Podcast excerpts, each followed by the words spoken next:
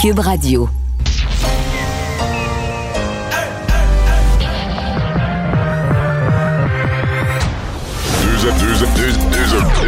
Deux, animateurs cohérents, deux visions différentes. Une seule émission, pas comme les autres. Mario Dumont et Vincent Dessureau. Cube, Cube Radio.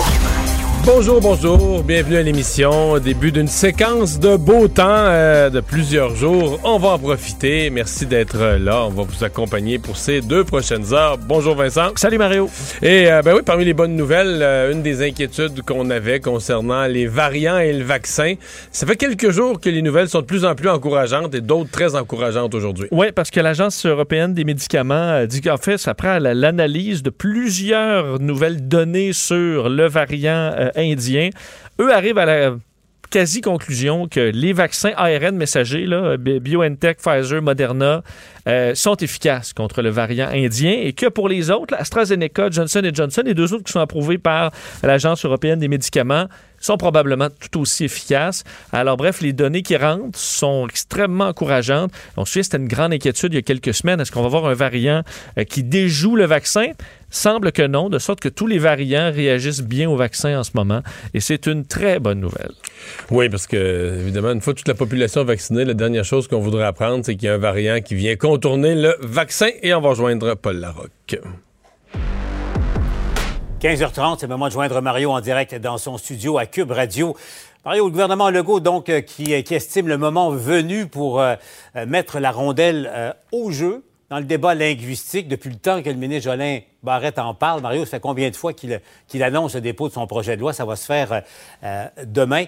ça sera surveillé, Mario, parce qu'on le sait, dans l'histoire du Québec, ce, débat-là peut raviver de, de, vives tensions. Oui, absolument.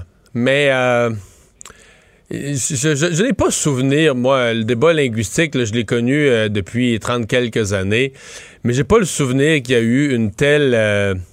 Une telle demande publique, une telle conjonction des, des, des, des constats sur la, la, régression du français.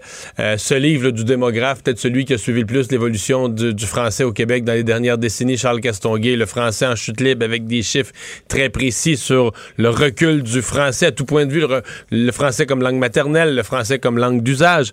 Euh, si on se fie à, à Castonguay, euh, vers 2030 ou pas longtemps après, à Montréal, par exemple, sur l'île de Montréal, les francophones, puis là, on parle des gens qui utilisent le français vont être minoritaires. Donc ça, c'est la fin. Je veux dire, à partir du moment où tu dis les nouveaux arrivants arrivent dans une ville où le français est une langue minoritaire, à nulle part sur Terre, les nouveaux arrivants apprennent une langue minoritaire. nulle part. Ils vont apprendre encore plus l'anglais. Donc on est à un point vraiment critique. C'est pas, c'est pas juste un petit dossier politique. C'est vraiment un grand enjeu de société auquel la, la CAQ s'attaque. D'ailleurs, les partis d'opposition l'ont traité comme ça, Paul. Ils ont, euh, cette semaine, Québec solidaire, son livre orange. Puis euh, les libéraux ont présenté, je c'est 27 propositions on a pris ça, tous les partis, on a pris ça très au sérieux. Euh, bon, est-ce que. Tu sais, la, différence, c'est que là, on a l'impression, à soir, on a l'impression qu'il y a un consensus. La veille du dépôt, qu'il y a un consensus de tous les partis pour faire quelque chose pour le français. Bon, dans la vraie vie, quand on va déposer le projet de loi, il risque d'avoir certains éléments qui vont écorcher, puis euh, est-ce que les partis vont être unanimes pour adopter ce que le gouvernement va, va présenter? Ça m'étonnerait. Et dans le cas des libéraux, ça va être difficile pour Mme Anglade. je me mets dans sa peau. Parce qu'elle. Pendant le pendant juste un exemple, les municipalités. Mais les municipalités bilingues, là, qui vont perdre le statut. Villes bilingues, les villes bilingues, c'est ça. Ils vont perdre le statut. Ah, c'est ça, Mario, on, le rappelle, parce que c'est prévu dans la loi à l'heure actuelle. Les villes où il y a 50% et plus euh, de citoyens anglophones euh, ne sont pas assujettis à toutes les dispositions de la loi 101. Arrêt stop, là, dans, dans certaines villes, c'est parce qu'il y a 50% au moins de, citoyens anglophones. Mais certaines villes n'ont plus, ben plus que 12-15% de population anglophone aujourd'hui en 2021. Là. Ah, ah. donc, tu fais quoi? Ben c'est ça. Ben moi, ce que je euh, euh, ces villes-là, par exemple, je pense qu'il y a des villes qui vont être vraiment euh, choquées, frustrées, des élus municipaux qui vont vouloir, parce que les élus municipaux sont en l'élection aussi cet automne, vont vouloir garder le vote de leur population anglophone, vont monter au front pour garder leur statut bilingue. Mais qu'est-ce qu'ils vont faire ces gens-là? Ils vont aller voir Dominique Anglade, ils vont dire, regardez, Madame Anglade, le quartier anglophone de notre ville, c'est le quartier qui est dans l'est de la ville ou au sud de la ville, tel, tel quartier. Regardez les résultats dans les polls à la dernière élection. Le libéral à 90% Ces gens-là ont voté pour vous. Ils, vous font confiance. Ils se fient à vous. Ils attendent, ils attendent de vous une défense de leurs droits. Et donc, euh, le Parti libéral est coincé entre il veut redevenir un parti pour lequel les francophones votent. Ils veulent s'enlever l'étiquette du Parti des Anglais. Mais de facto, les communautés anglophones, et à, raison, vont aller euh, cogner aux portes du Parti libéral pour dire, mais défendez-nous. Alors, comment Madame, et là, dans la députation, euh, ces tensions-là vont être rapportées. comment Madame mm-hmm. Anglade va naviguer là-dedans à suivre? Il euh, faut se rappeler dans l'histoire, il y a déjà eu un schisme au Parti libéral sur cette euh, question-là à l'époque de, Robert Bourassa. L'autre élément qu'on va surveiller, bon, le gouvernement euh, rejette l'idée d'étendre la loi 101 au cégep. ça, ça veut dire, parce que le, PQ en a fait maintenant sa position officielle, ça, voudrait dire, par exemple, que les étudiants francophones ne pourraient aller étudier dans les cégeps anglophones. Le gouvernement n'ira pas là. Mario, et, là, au fond, c'était probablement le dernier gros arbitrage à faire à l'interne à la CAQ. Oui, et, je comprends l'argument. Moi, je dois avouer que j'aurais un malaise aussi, parce que l'étudiant de cégep, à un certain point, euh, je veux dire, euh, moi, je pourrais décider de réorienter ma carrière demain matin puis retourner au cégep. Là, des, moi, je me souviens quand j'étais au cégep, il y avait des adultes, il y avait des gens. Moi, j'avais 17, mais il y en avait qui avaient 30 ans, là, dans, sur le banc d'à côté, et qui peuvent décider de vouloir étudier dans une langue seconde. Donc, est-ce que tu, est-ce que tu barres ça complètement? Est-ce que tu fermes ça complètement, cette possibilité, entre autres, pour des francophones qui veulent apprendre l'anglais, de le faire au, au niveau collégial? Mais, le problème avec lequel tu es confronté aujourd'hui, c'est que toute la croissance du secteur collégial, entre autres dans le Grand Montréal, se fait principalement dans des institutions euh, anglophones. Euh, les nouveaux arrivants, là, qui sont tenus par la loi 101 d'aller à l'école en français jusqu'en secondaire 5, euh, plusieurs se dépêchent dès qu'ils arrivent au cégep de s'en aller, de rejoindre le milieu anglophone. et donc, là, il y a un problème. Et donc, ce que je pense va faire la CAQ, là, on va essayer de ramener l'esprit de dire, OK, les collèges anglophones sont là pour qui? Ils sont là d'abord pour les anglophones. Les, anglophones dans le sens de la ce qu'on appelle la communauté historique anglophone, les anglophones du Québec dont les parents ont étudié en anglais. Mais euh, je pense que la croissance du réseau, ça va être fini. Même les libéraux proposaient ça, de dire, ben les cégeps anglophones, là, on, arrête leur croissance, on stoppe ça, euh, qui desservent d'abord la population anglophone. S'il reste des places, qu'on puisse les, distribuer à d'autres, mais la croissance du réseau, l'avenir du réseau doit se faire à travers les cégeps francophones. Mario, donc, ça, sera à suivre euh, demain. C'est drôle, hein, parce que tu en parlais. Je j'essaie de t'imaginer euh, retourner au cégep en, 2021. Peut-être comme prof, mais comme étudiant, ça, serait, ça serait assez étrange. Mario, en terminant là-dessus, sur cette question-là, euh, bon, on verra ce que le gouvernement décide, mais les gouvernements ont beau euh, mettre de l'avant des projets de loi ou des, ou des lois.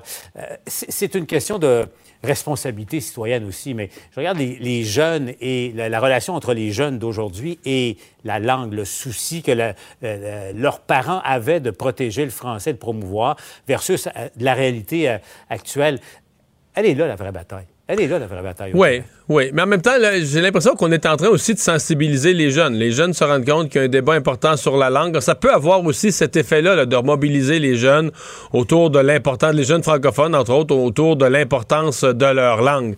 Euh, là où il va y avoir aussi chez les jeunes une, division, c'est qu'il y a une partie des jeunes qui sont dans un mouvement, on va dire, anti- tout ce qui est identitaire. Euh, donc, l'idée qu'une majorité francophone au Québec va imposer à qui que ce soit sa langue, sa culture, ça s'entend plus de nos jours. C'est le, le, le, mouvement woke, le culte des minorités, etc. Mais étonnamment, mm-hmm. pour ces gens-là, les, francophones en Amérique du Nord, les francophones au Canada, sont pas une minorité.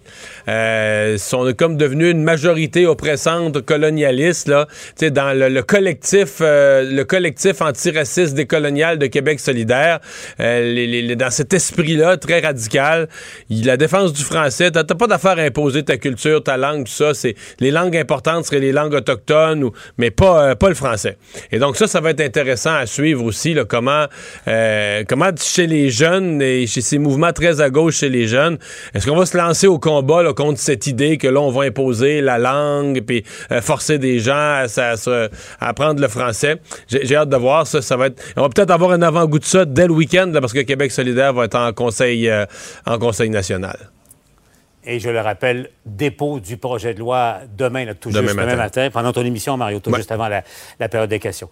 Je laisse retourner à, ton émission. Salutations à tes auditeurs, Mario. Au revoir. On, on te revoit au TVA Nouvelles.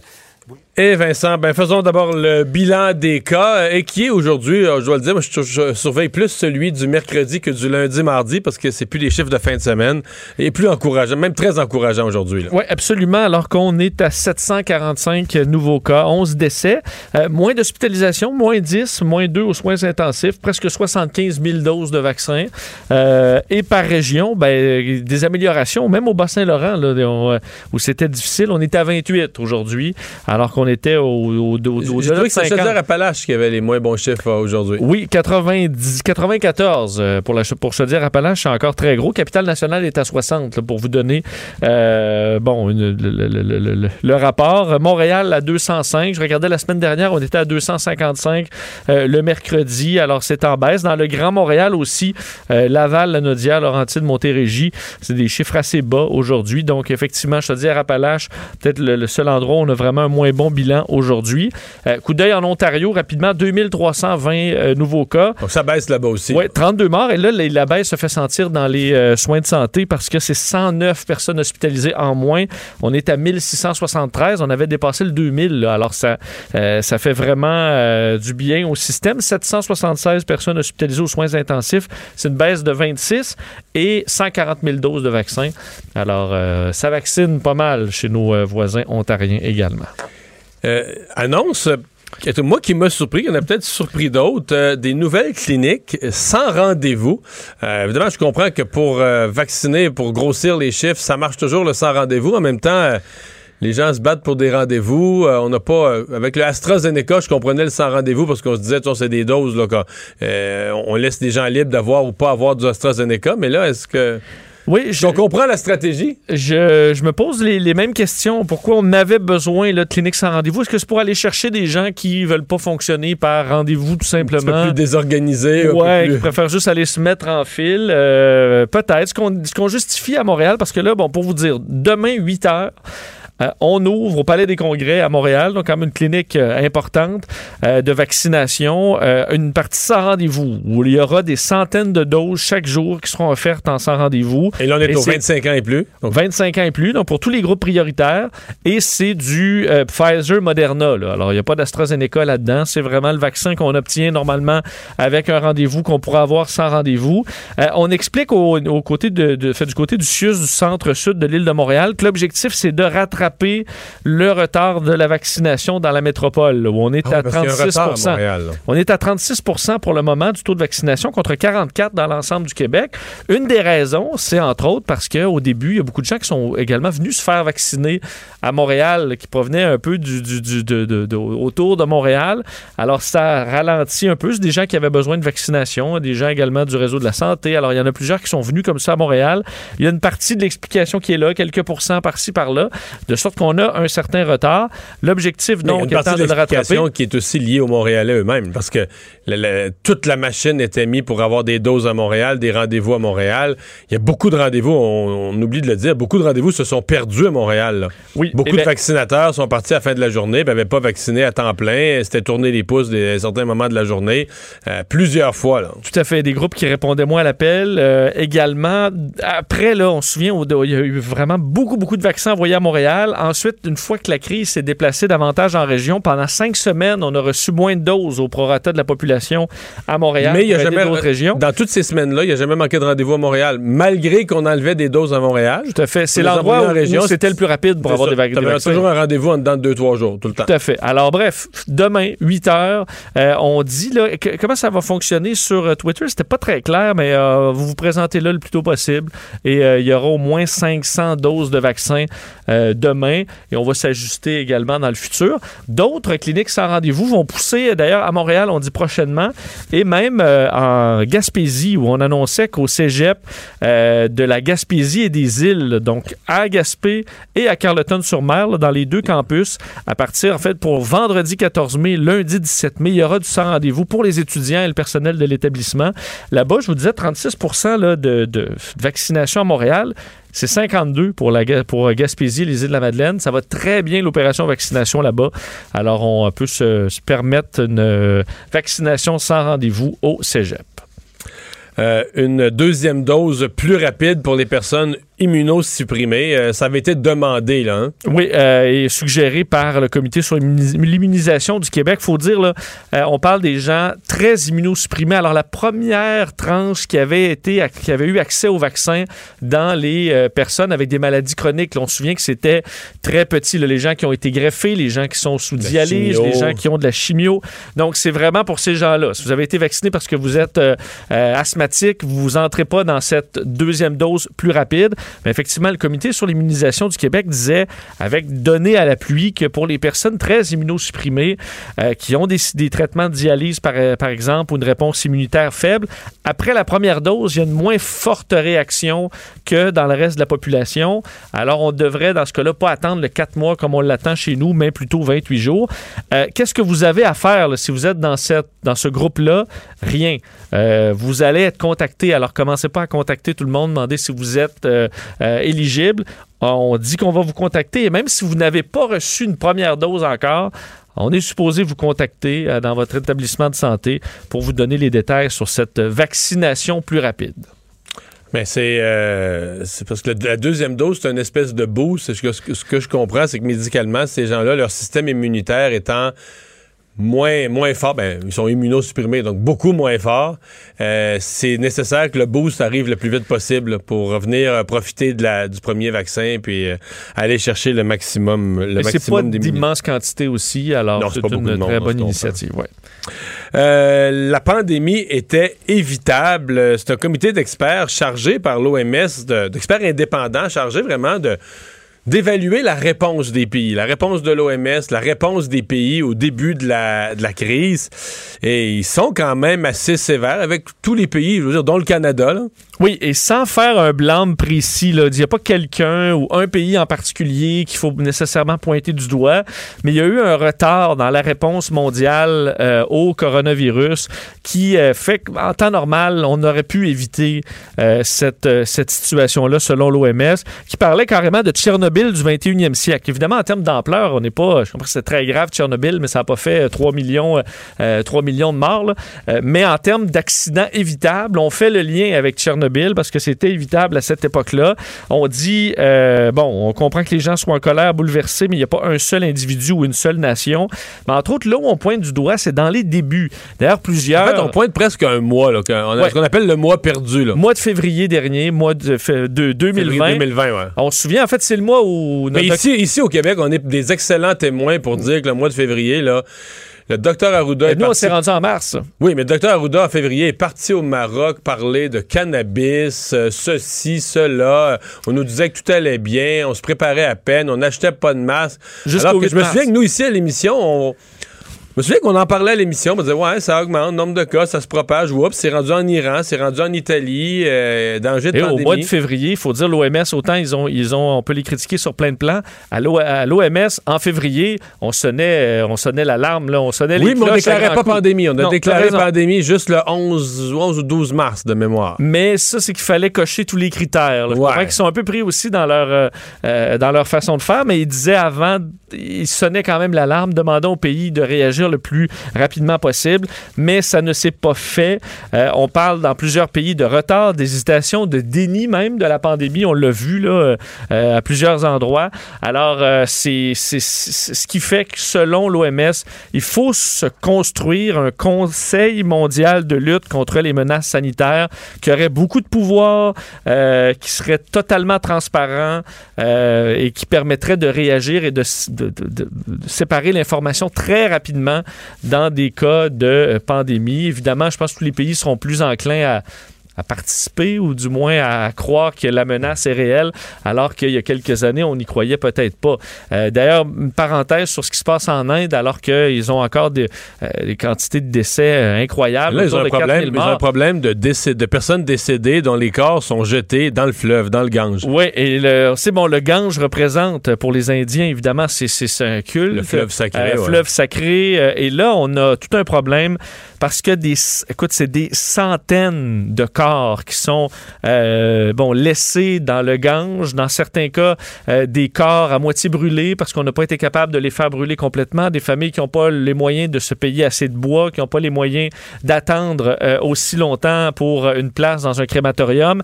Alors on laisse les corps dans le Gange de sorte que juste dans un état, l'état du billard, dans les derniers jours, 71 corps se sont échoués, 71 corps là, échoués sur le bord du fleuve, qui sont dans ce cas-là attaqués, mangés par toutes sortes de, de, de bestioles. Euh, hier seulement, on notait là, à un certain endroit 150 corps en putréfaction qui ont été laissés euh, dans le fleuve. Alors, ça... qu'au niveau sanitaire, c'est pas A1 non plus. Là. Ben, ça devient un problème en soi. Plusieurs images qui sont devenues virales euh, d'ambulanciers qui semblent aller jeter également des corps dans le, dans le Gange, des, du personnel infirmier aussi, tout simplement parce qu'on n'a plus ce qu'il faut pour pouvoir s'en débarrasser de la bonne façon.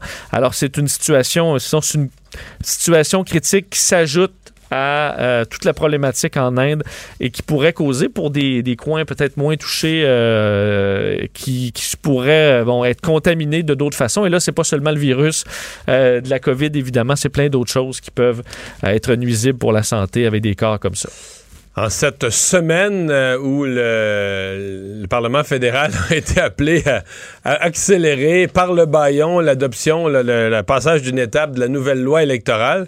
M. Trudeau dit que les Canadiens veulent pas d'élection. Ben oui, et j'avais hâte de t'entendre euh, là-dessus, alors que M. Euh, Trudeau est en entrevue aujourd'hui avec Pierre Jobin, entrevue très intéressante. Vous enverrez euh, assurément des extraits euh, ce soir au bulletin de nouvelles.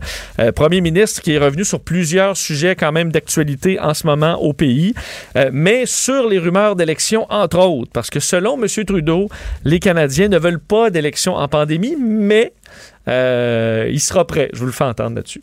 Il euh, n'y a, a, pas personne qui veut des élections pendant une pandémie, mais si jamais il fallait en avoir, si euh, le Bloc et le, les conservateurs continuent à voter euh, non confiance dans ce gouvernement, c'est possible qu'on ait des élections. Il faudrait quand même qu'on qu qu ait une façon de s'assurer que s'il y a des élections que personne ne veut pas, que personne ne veut, euh, on arrive quand même à les faire en sécurité que personne ne veut pas. Ouais. Un petit lapsus ici.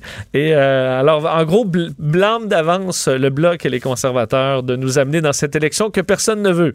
Mais c'est assez évident. Je veux dire, euh, un gouvernement minoritaire va toujours... Il y a toujours un prix à payer pour déclencher des élections. En plus, tu déclenches d'une... Mettons que les élections ont l'air un peu inutiles. Parce que il y a deux affaires dans un gouvernement minoritaire qui peuvent amener le déclenchement d'une élection. Un dossier vraiment bloqué. Le gouvernement dit, je sais pas, moi, je veux faut faire une réforme, de, de mettons, fédérale, une réforme de l'assurance-emploi, parce que l'assurance-emploi nous coûte trop cher, puis... Puis là, tu la présentes, puis l'opposition dit jamais. Puis toi, comme gouvernement, tu dis, ben moi, là, je peux pas vivre sans cette réforme-là. L'assurance-emploi est en train de couler les finances du pays. Puis tu pars en élection sur un dossier, comme on dit, qui est jamais dans le coude. Sais, les, les partis s'entendent pas. Mais présentement, il n'y a pas une telle chose, là. Qu'est-ce que pourrais-tu me nommer des choses non, présentement un conflit là où vraiment un conflit y a, épouvantable rien, euh... quelque chose peut pas se faire. C'est tous les dossiers les budgets tout ce qui avait trait à la à la, la, la, pandémie ça a tout passé. Les programmes spéciaux de la pandémie la PCU ça, ça a pu passer. Donc il y a rien y a rien que le public peut voir puis dire ah, ça n'a pas d'allure c'est jamais au parlement il faut faut qu'on déclenche une élection. Donc il va falloir en trouver un. Ben c'est ça. Et là ben là tu rentres à ce moment-là dans la joute de c'est de la faute à qui? Puis c'est certain que M. Trudeau va vouloir installer l'idée que c'est de la faute de, de l'opposition. là. Euh... Mais ça devrait impliquer l'NPD aussi. Parce que si l'NPD appuie euh, M. Trudeau, on s'en va pas en élection. Je peux plus te commenter le NPD. Je, peux plus. Euh, je dois avouer que cette semaine, quand ils ont voté avec le, voté avec le gouvernement sur un budget, regarde, le budget est dépensier, le NPD est dépensier de nature, il y a beaucoup de programmes sociaux, puis les autres ils aiment ça, puis c'est correct. Puis euh, en même temps, ils voulaient pas d'élection, ça se tenait comme position de voter, de, donc d'aider le gouvernement à adopter son budget. Mais quand le gouvernement veut passer en vitesse devant le Parlement une réforme électorale sans l'étudier, ça, c'est un geste. Si un gouvernement majoritaire qui fait ça, il fait ça, tu le dénonces, c'est dictatorial comme comportement. Mais que quand le gouvernement est minoritaire, tout est dans l'opposition, puis que tu collabores, tu ouais. collabores à y faire faire son là, sale coup, là, je comprends plus le NPD. Sincèrement, je comprends pas. Euh... Ben, c'est que tu veux, ils veulent vraiment pas ben, ils veulent... aller en élection. Euh... Mais, oui, mais c'est au point où tu dis, ils sont quasiment rendus, ils sont quasiment rendus dans, avec les libéraux Ouais. Ils sont assis sur le siège. Dans, un, donné, vont- dans un avion, on dirait son copilote. Là. Ouais, mais est-ce qu'à un moment donné, se, rend- se rendant compte que ce sera impossible à, à conserver cette position-là, qu'ils n'auront pas le choix Ben, moi, je de, pense de libéraux- soudainement s'offusquer. Mais moi, je pense que les libéraux, s'en quand Justin Trudeau va être prêt, il s'occupera pas du NPD. là. Il va déclencher, il va dire que c'est de la faute des, il va dire que c'est de la faute des autres, puis le NPD, ils vont être obligés de partir en élection contre leur gré. Mais les sondages, les, sondages, bon, au Québec, là, euh, pense que ça va pas bien du tout, du tout, mais il leur reste un siège. Avec les pertes peuvent pas être immenses. Mais les sondages au Canada anglais sont pas si horribles pour le NPD. Étonnamment, là. Mais ils n'ont pas d'argent. hein. Je comprends que Non, je pense pas qu'ils ont beaucoup d'organisations, beaucoup d'argent, ça c'est sûr. Mais. est-ce que M. Trudeau pourrait, pourrait se faire surprendre ou est-ce qu'il est. Ben là, il y a un sondage léger après des mois de sondage qui mettaient un écart toujours 4, 5, 6, 7, 8 Là, oups, tout à coup, Léger est passé de. Tu regardes avec la même firme, là, Léger est passé de 6 à 3. L'écart entre les libéraux et les conservateurs. Est-ce que toi, tu sens un gros, gros élan conservateur? Non, mais c'est comme. Non, mais on que- est tôt encore. Oui, mais ce que, ce qui semble, ce que semble remarquer certains sondeurs, c'est que la confiance envers Justin Trudeau s'effrite un peu. là, envers le, le- le personnage Justin Trudeau s'effrite un peu. Est-ce que ça peut être assez pour qu'on ait une élection serrée? Sincèrement, je ne le sais pas à ce date-ci. il faudra voir M. O'Toole en campagne aussi. Il y a ça. Qui sera capable de. Il y a ça. Il y a ça parce que où son on- prédécesseur on l'avait n'allait trouvé- pas? On l'avait trouvé très bon à son arrivée. Euh, Puis là, il y a eu vraiment des mois plus difficiles. Bon, évidemment, les conservateurs disent que c'est avec la pandémie. C'est déjà difficile d'être chef de l'opposition en temps régulier. C'est encore plus impossible en temps de pandémie. Peut-être qu'il pourrait se révéler en campagne. euh, En fait, Andrew Scheer s'était euh, révélé pas si pire à certains points de la campagne électorale, mais a été vraiment handicapé par des vieux dossiers comme l'avortement qui n'avaient pas réglé avant l'élection et qui sont venus mettre du, savon sur son chemin, des plures de bananes sur son chemin qui l'ont fait glisser en cours de campagne. Là-dessus, il faut donner ça à Ren O'Toole. Il n'a pas marqué beaucoup de points ces derniers mois, mais il a réglé plusieurs de ces dossiers-là avec des positions qui ont, ont déplu dans son parti, mais sur l'avortement et autres, des positions très claires en disant on rouvrira jamais ça. Peut-être que ça, ça pourrait le servir en campagne électorale. là. Tu sais, S'il a pris les plures de banane, il les a bien enveloppées, puis il les a mis au, les a mis au compost, puis il a fermé le couvert. Peut-être qu'en campagne électorale, ça pourra le, le- le servir. Culture et société.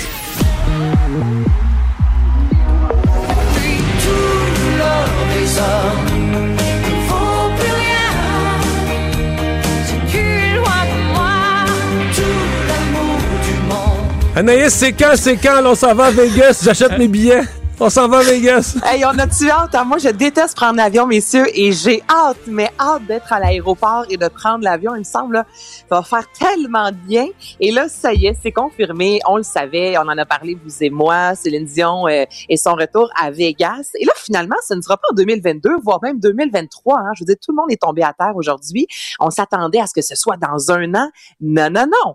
20, euh, 2021, c'est au mois de novembre, donc dans quelques mois à peine, et les billets là, seront en vente le 24 mai. Ça, c'est dans quelques dodo à peine sur le AXS.com. Donc, Céline qui offrira 10 représentations du 5 au 20 novembre. Le 5, la grosse représentation, la première qui sera, c'est sûr, le mémorable. Tous les sous amassés euh, seront remis à la lutte contre la COVID. Et la journaliste Marie-André Poulain a eu la chance de parler avec Céline par Zoom, évidemment. Donc, Céline a raconté un peu comment ça se passe présentement au niveau de la préparation pour ce gros show-là à Vegas. On écoute ça. À la fois, on crée le spectacle à chaque semaine avec par Zoom, on monte le spectacle, puis on a des idées, puis on a super hâte, puis on se tourne un peu de côté, puis on sait très bien euh, qu'en aide et puis euh, au Canada, en- entre autres, que il y a- la lumière est pas encore au bout du tunnel. Donc ça aussi c'est difficile parce qu'on essaie d'être créatif, puis en même temps notre réalité frappe à la porte et ça fait partie de tous les jours. Donc euh, c'est émotivement difficile et, et c'est un gros challenge, mais il faut essayer d'avancer sans vraiment avancer vraiment. Euh, mais euh, on se dit qu'il faut retirer quelque chose, euh, on l'espère, de positif à travers tout ça. Bon, Céline moi, surveille notre tunnel à Lucie. Là. Eh oui, oui. Parce que là, c'est au Resorts World, je vous rappelle, la nouvelle, le nouvel hôtel, nouvelle salle. Mais là, la salle va être prête au mois de novembre. Mais là, ça va être prêt. Il y a quand même 5000 places. Donc, Ça là, va être sur le plywood. ouais. Mais Écoute, en même temps, ils ont juste ça à faire à préparer la salle. Donc là, ça risque d'être prêt, évidemment. On n'a pas le choix. Mais au niveau des 5000 places, là, l'histoire le dit pas. Est-ce que tout le monde, j'im- j'imagine que oui. Là, on va porter le masque et les 5000 personnes euh, seront euh, dans la salle de spectacle. Le Céline qui a passé beaucoup de temps au Québec. On a vu ça sur les médias sociaux. Elle qui a joué dans la neige. On l'a vu avec les enfants pour la fête des mères, notamment, avec des belles photos sur les médias Donc, elle a parlé aussi avec Marie-André Poulain un peu de euh, ce que la COVID lui a euh, permis de faire en tant que maman. On écoute ça. Le temps que j'ai eu avec mes enfants à cuisiner, à, jouer au soccer, à, me baigner dans la rivière, à, à jouer aux cartes, à faire des, des casse-têtes, à dessiner, à faire des soirées pizza, peu importe, de dormir avec mes enfants. Tous ces bonheurs, tous ces bonheurs que la vie nous précipite souvent parce qu'il faut aller au travail, parce qu'on est en tournée, parce que des, on n'a pas le temps. Ben ça nous a appris que la vie, l'humanité et la famille, euh, les simples plaisirs de la vie sont plus grands que nous, puis il faut vraiment en profiter. Hey, Donc, on va en c'est la, c'est- la Céline québécoise. Ben oui. Ah, pas d'accent français. Elle joue aux cartes, euh, au casse-tête, Elle saute des pizzas. Ah ouais, donc. pizza. Pas de jet privé. Mais t'as écoute, elle est comme nous autres. Elle est comme nous autres. Elle est pareille comme nous, Céline. Donc là, l'entrevue euh, intégrale sera diffusée au TVA de 17h. Mais là, aujourd'hui, évidemment, Céline aussi a fait une vidéo sur les médias sociaux annonçant euh, les billets qui seront en vente. Donc là, c'est une belle journée. là. C'est une bonne Bon. nouvelle. Je suis bien Euh, contente. Céline, c'est une vraie fine, mais une qui n'était pas une vraie fine, c'est Ellen DeGeneres. Et finalement, son, son émission ben, elle va se terminer. Elle va se terminer, Vincent, son émission. L'annonce a été faite aujourd'hui. En fait, elle qui, euh, suite au terme de la saison euh, actuelle, ne reviendra pas. C'est une émission qui existe depuis, depuis en fait, euh, 2003. Là, est-ce a des relations publiques derrière? Euh, J'aurais tendance un peu Mais à est-ce que son. Donc, émission avait perdu de la. Tu sais, moi, j'ai l'impression que son Oui. émission avait perdu du lustre, de la vélocité. 40 Mario. Et des, Ah ouais, et des codes d'écoute, oui, oui, de façon Les- importante. les- parce que les, les, les, les codes d'écoute, en fait, les- le, le public, les- c'est- c'est- c'était, voyons, je vais le dire, c'était surtout des femmes qui écoutaient Ellen DeGeneres.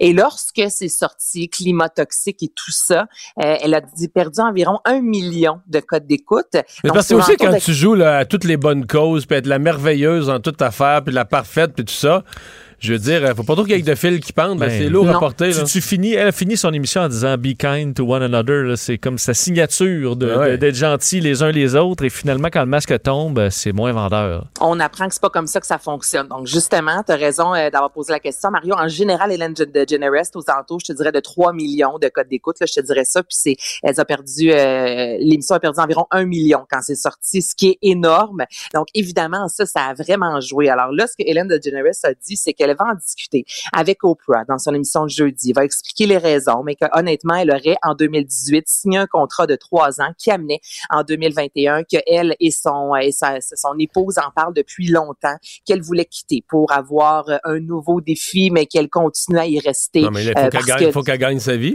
ben elle va revenir elle veut une nouvelle émission tu Ah. comprends? Tu sais elle Oui. veut revenir avec un Moi, nouveau défi Moi, j'étais inquiet pour ses, ses- ses revenus. Il faut qu'elle puisse vivre.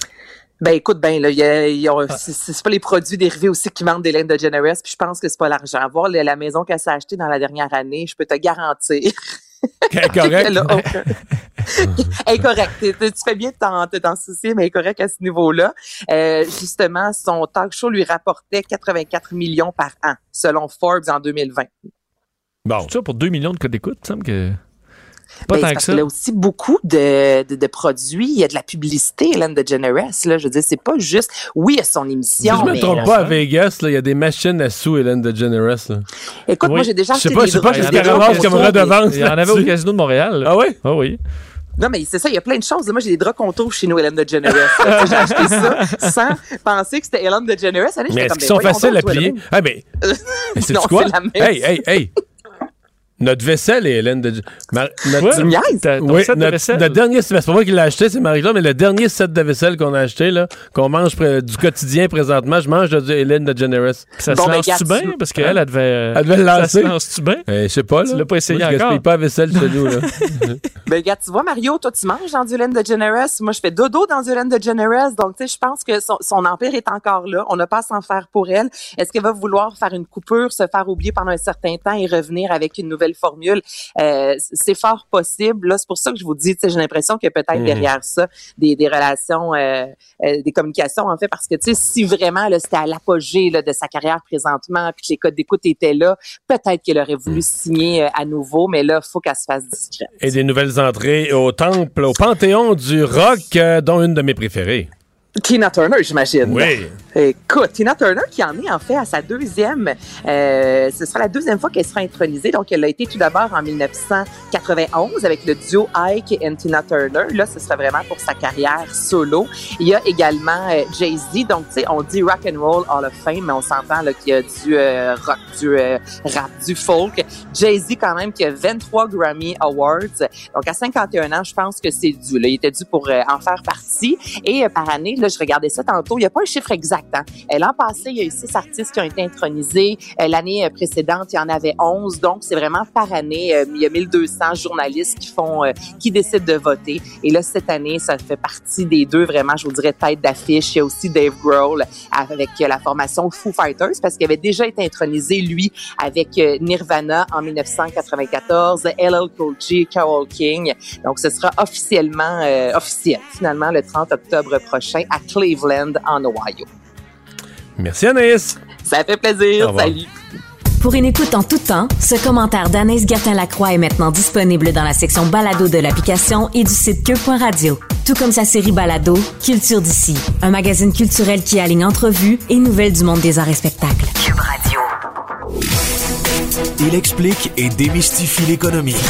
Pierre-Olivier Zappa, à vos affaires. Bonjour Pierre-Olivier. Bonjour Mario. Alors, euh, les Canadiens qui seraient d'accord avec une hausse des taux? Parce que 70% des Canadiens sont vraiment préoccupés, selon un, un sondage Nanos qui a été pa- qui a été publié aujourd'hui, par la hausse du prix de l'immobilier. Et il y a la moitié des répondants de ce même sondage qui pensent que si on, on haussait les, les taux d'intérêt, donc si la Banque du Canada haussait son taux directeur, ça aurait pour effet de calmer le marché immobilier, de faire baisser les prix Mais- en rendant les coûts d'emprunt plus élevés. Je suis vraiment étonné, là. Donc, un sondage, puis les gens seraient d'accord, les gens seraient favorables à une hausse des taux d'intérêt. J'étais aussi euh, étonné. Il y a beaucoup de locataires là-dedans. Là. Il y a plus de 30% des jeunes, entre autres, qui sont favorables à une hausse des taux et qui, en fait, qui sont même très favorables parce que le calcul que ces gens-là font, et c'est pas bête, c'est que si on hausse les taux et que le prix de- du condo que tu lorgnes baisse de 50 000 dollars et que tu hausses les taux de 0,5% par exemple, ben, tu vas absorber cette hausse-là sur 20, sur 25 ans. Ouais, je comprends, Euh, là. alors que de payer un 50, un 100 000 Mais- dollars de plus pour la même maison, la même habitation. Mais dans Euh, les faits, le dollar canadien est déjà très fort, voire tout à coup trop fort. Il est monté à 82,5 cette semaine. Oui. Euh, je pense pas que la Banque du Canada va hausser les taux parce que nos exportateurs l'aimeront. Si le dollar canadien montait à 85, 86, 87, nos exportateurs l'aimeraient pas, là. L'aimerait pas, mais en même temps, euh, est-ce que ce serait passager? Il y a un point d'interrogation. J'avais en, en entrevue à l'émission en début de semaine Simon Brière, qui est analyste de marché chez euh, RJ O'Brien, Mario, puis lui disait, le dollar canadien, peu importe si on hausse les taux euh, d'ici 2022, risque de frôler la parité d'ici un an et demi, deux ans. Ah oui, à, cause du, à en cause du prix du pétrole qui va remonter? À cause du prix du pétrole, des matières premières, euh, d'une certaine poussée inflationniste, lui voit le dollar à parité là euh, à moyen terme. Euh, et, et ce, peu importe euh, une, une éventuelle hausse des taux. Euh, donc le dollar canadien a encore de l'espace là, pour Ah, pour grimper. Alors on verra, mais en tout cas surprenant de voir qu'un sondage dit que les gens ben, veulent payer plus cher finalement leur Mais en même temps, ça nous dit certainement que les gens prennent très au sérieux. Euh, je, je me ramène à une proposition que tu faisais il y a quelques semaines là, pour euh, éviter la surenchère lorsque plusieurs personnes sont prêtes à miser plus que le prix demandé, etc. Mais tu dis que les gens sont très sensibles à ce qu'on trouve des solutions euh, Mhm. pour calmer la, la surchauffe du marché, puis tout ce qui fait grimper les, les prix de façon, euh, de façon exagérée. Et, et ça va devenir un enjeu électoral. Je veux dire, Justin Trudeau ne peut pas ignorer ça quand 70% des Canadiens disent que euh, la surchauffe immobilière les préoccupe. Euh, faut savoir qu'au Canada, on est, il y a une particularité, on est un, un pays de, de propriétaires. Euh, il y a à peu près 69% des Canadiens qui sont propriétaires. Euh, Il y a, il y a à l'heure juste, il y a actuelle. juste une province qui se démarque sur ce, à ce chapitre. T'as raison, hein, j'ai pas les, les derniers chiffres euh, au Québec. j'ai pas les derniers chiffres, mais c'est quelque chose que je suis depuis mon entrée en politique en Ouais. 94. Puis la dernière fois que je l'ai vérifié, il y a, mettons, deux ans, le Québec était toujours 10 points derrière les autres. Par contre, là, le, le niveau de vie au Québec fait tout à coup un rattrapage depuis 3-4 Ouais. ans. Peut-être qu'on va rattraper, mais c'est c'est 10 points. là. Le, le taux a monté au Canada, le taux a monté au Québec, mais il y a toujours 10% de plus de locataires, donc 10% de moins de propriétaires au Québec que la moyenne canadienne. Donc, on doit être autour de 60% alors qu'en France, tu vois, c'est à peu près 65% De mémoire, au, au Royaume-Uni, on est à 63 De locataires. euh, euh, de, de propriétaires. De propriétaires, OK. Euh, de, de propriétaires, 65 en France, euh, 63 au Royaume-Uni, 61 au Japon, mais autour de 70 au Canada. Donc, euh, un peuple de propriétaires, évidemment, qui euh, voit ce marché-là comme une, une préoccupation importante. Il n'y a pas juste l'immobilier qui coûte plus cher. On le voit dans les chiffres d'inflation aux États-Unis. Ouais, ça a pris un peu tout le monde par surprise aujourd'hui, puis Incluant les marchés boursiers. Ouais, ce que j'allais vous Oui. dire pour une euh, deuxième journée de suite, euh, ne regardez pas vos placements si vous voulez passer une belle euh, une belle soirée. Euh, on s'attendait, les analystes s'attendaient à une hausse du coût de la vie, donc l'indice des prix à la consommation, là, une hausse de, de 3,6% aux États-Unis, et on est plutôt à 4,2% euh, C'est une hausse, si on, on, on compare au dernier mois, d'à peu près 1% On n'avait pas vu ça depuis 1981. Euh, je vais Euh, pencher pour ma paroisse, mais ça donne un petit peu raison aux économistes de droite puis aux gens plus conservateurs Mhm. comme moi. Il faut que les gouvernements aident en période de crise.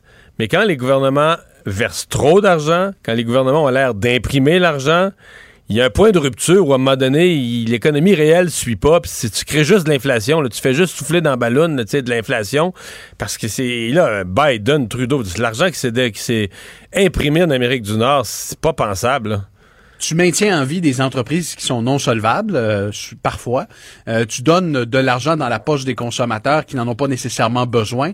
Donc, ils vont le parlais- dépenser, cet argent-là. Tu parlais de gens qui habitent Oui. même plus aux États-Unis cette semaine. Tu nous parlais d'une dame qui reçoit de l'argent parce que son, confin- son conjoint défunt euh, était un Américain, reçoit un chèque, tu sais. Hey Mario, en passant, j'ai reçu des dizaines de courriels depuis euh, notre intervention, puis j'en ai parlé à l'émission. Il y a plein de gens qui reçoivent ces chèques-là et qui se disent, OK, ben finalement, euh, on va pouvoir le dépenser. Donc, tu vois, euh, les gens ont plus d'argent dans les poches pour dépenser. Il y a moins de postes de dépenses disponibles. On va pas au resto, on voyage pas, on va pas, on fait pas une tonne d'activités sociales. Donc, évidemment, ça met une pression sur les prix. Et là, ça devient inquiétant. On verra.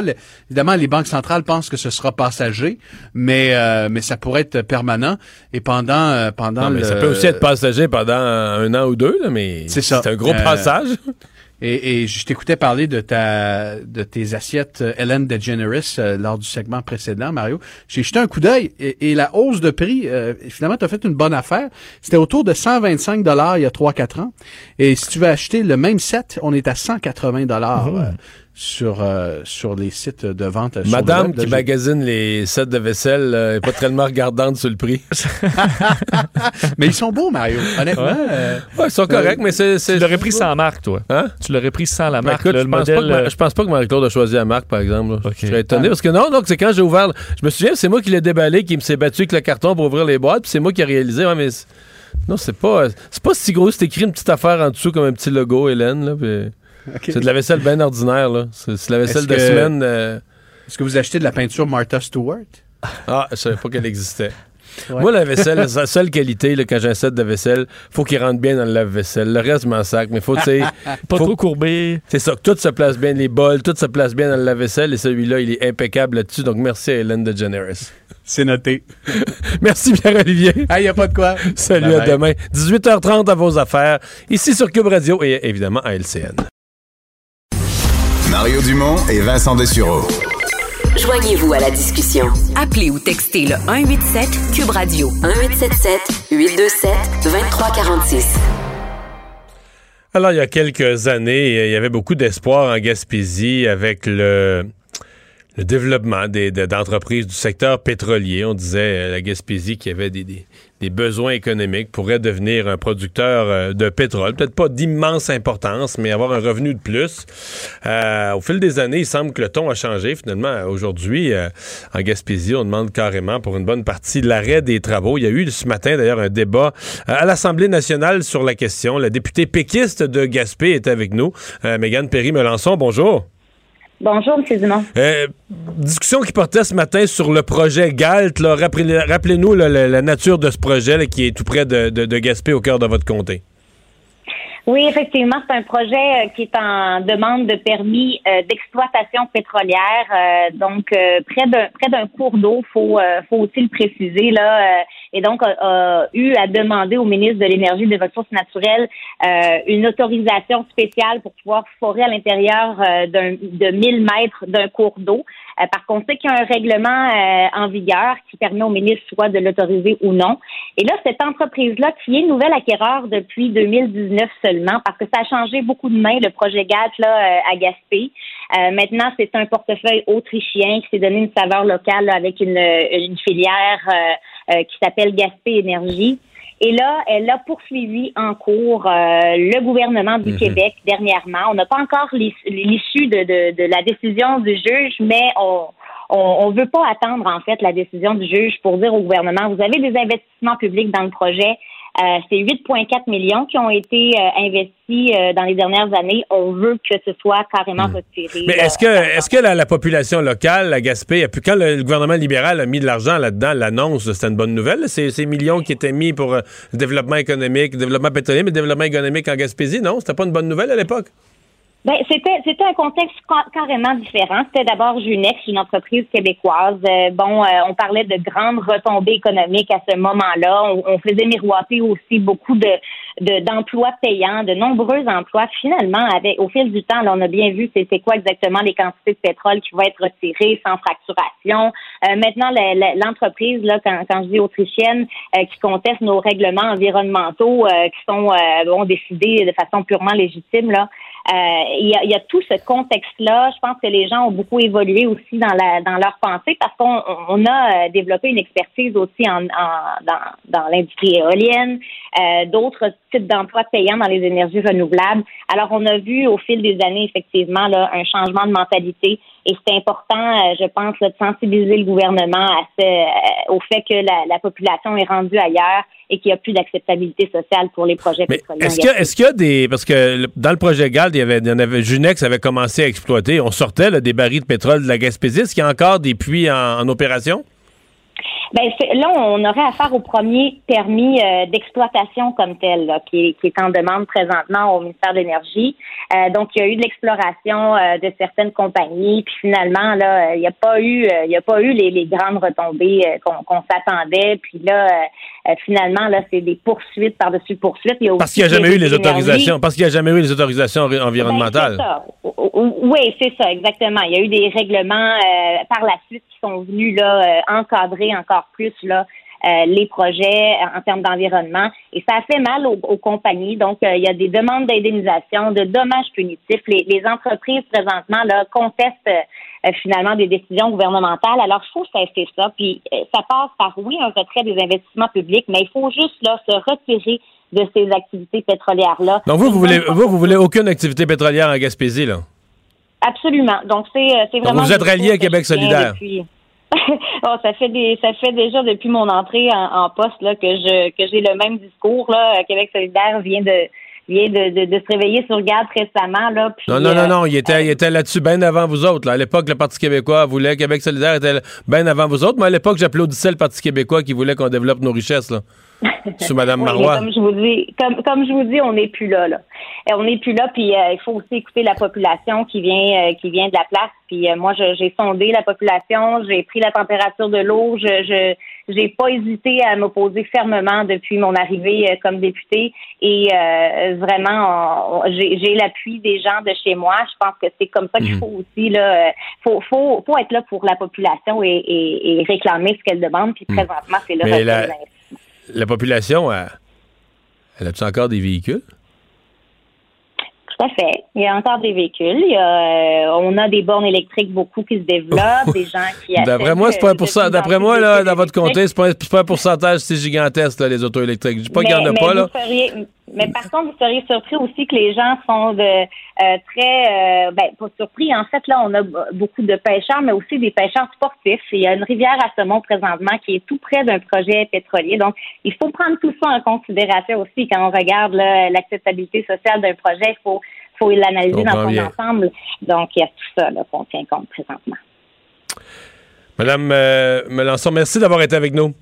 Au revoir. Mégane. Perry-Melançon, députée péquiste de Gaspé, porte-parole en matière d'économie euh, et de relance, qui ne veut plus, euh, dans le fond, la Gaspésie est représentée entièrement par des députés euh, péquistes et il semble bien que le PQ, c'est non à tout développement euh, pétrolier. C'est un gros virage, hein, parce que. Mme Marois avait investi des sommes considérables là-dedans, anticosti, etc., etc. Mais Tu l'appuyais même à ce moment-là. Hey, j'appuyais, j'applaudissais. On a des ressources, puis on utilise du pétrole, on utilise au Québec, puis on a des ressources. Disais, pourquoi on n'aurait pas du pétrole québécois? Moi, je suis, en- je suis encore totalement là-dessus. Oui, oui, je comprends. Je, je le vois pas, ce projet-là, qui est au bord d'un cours d'eau.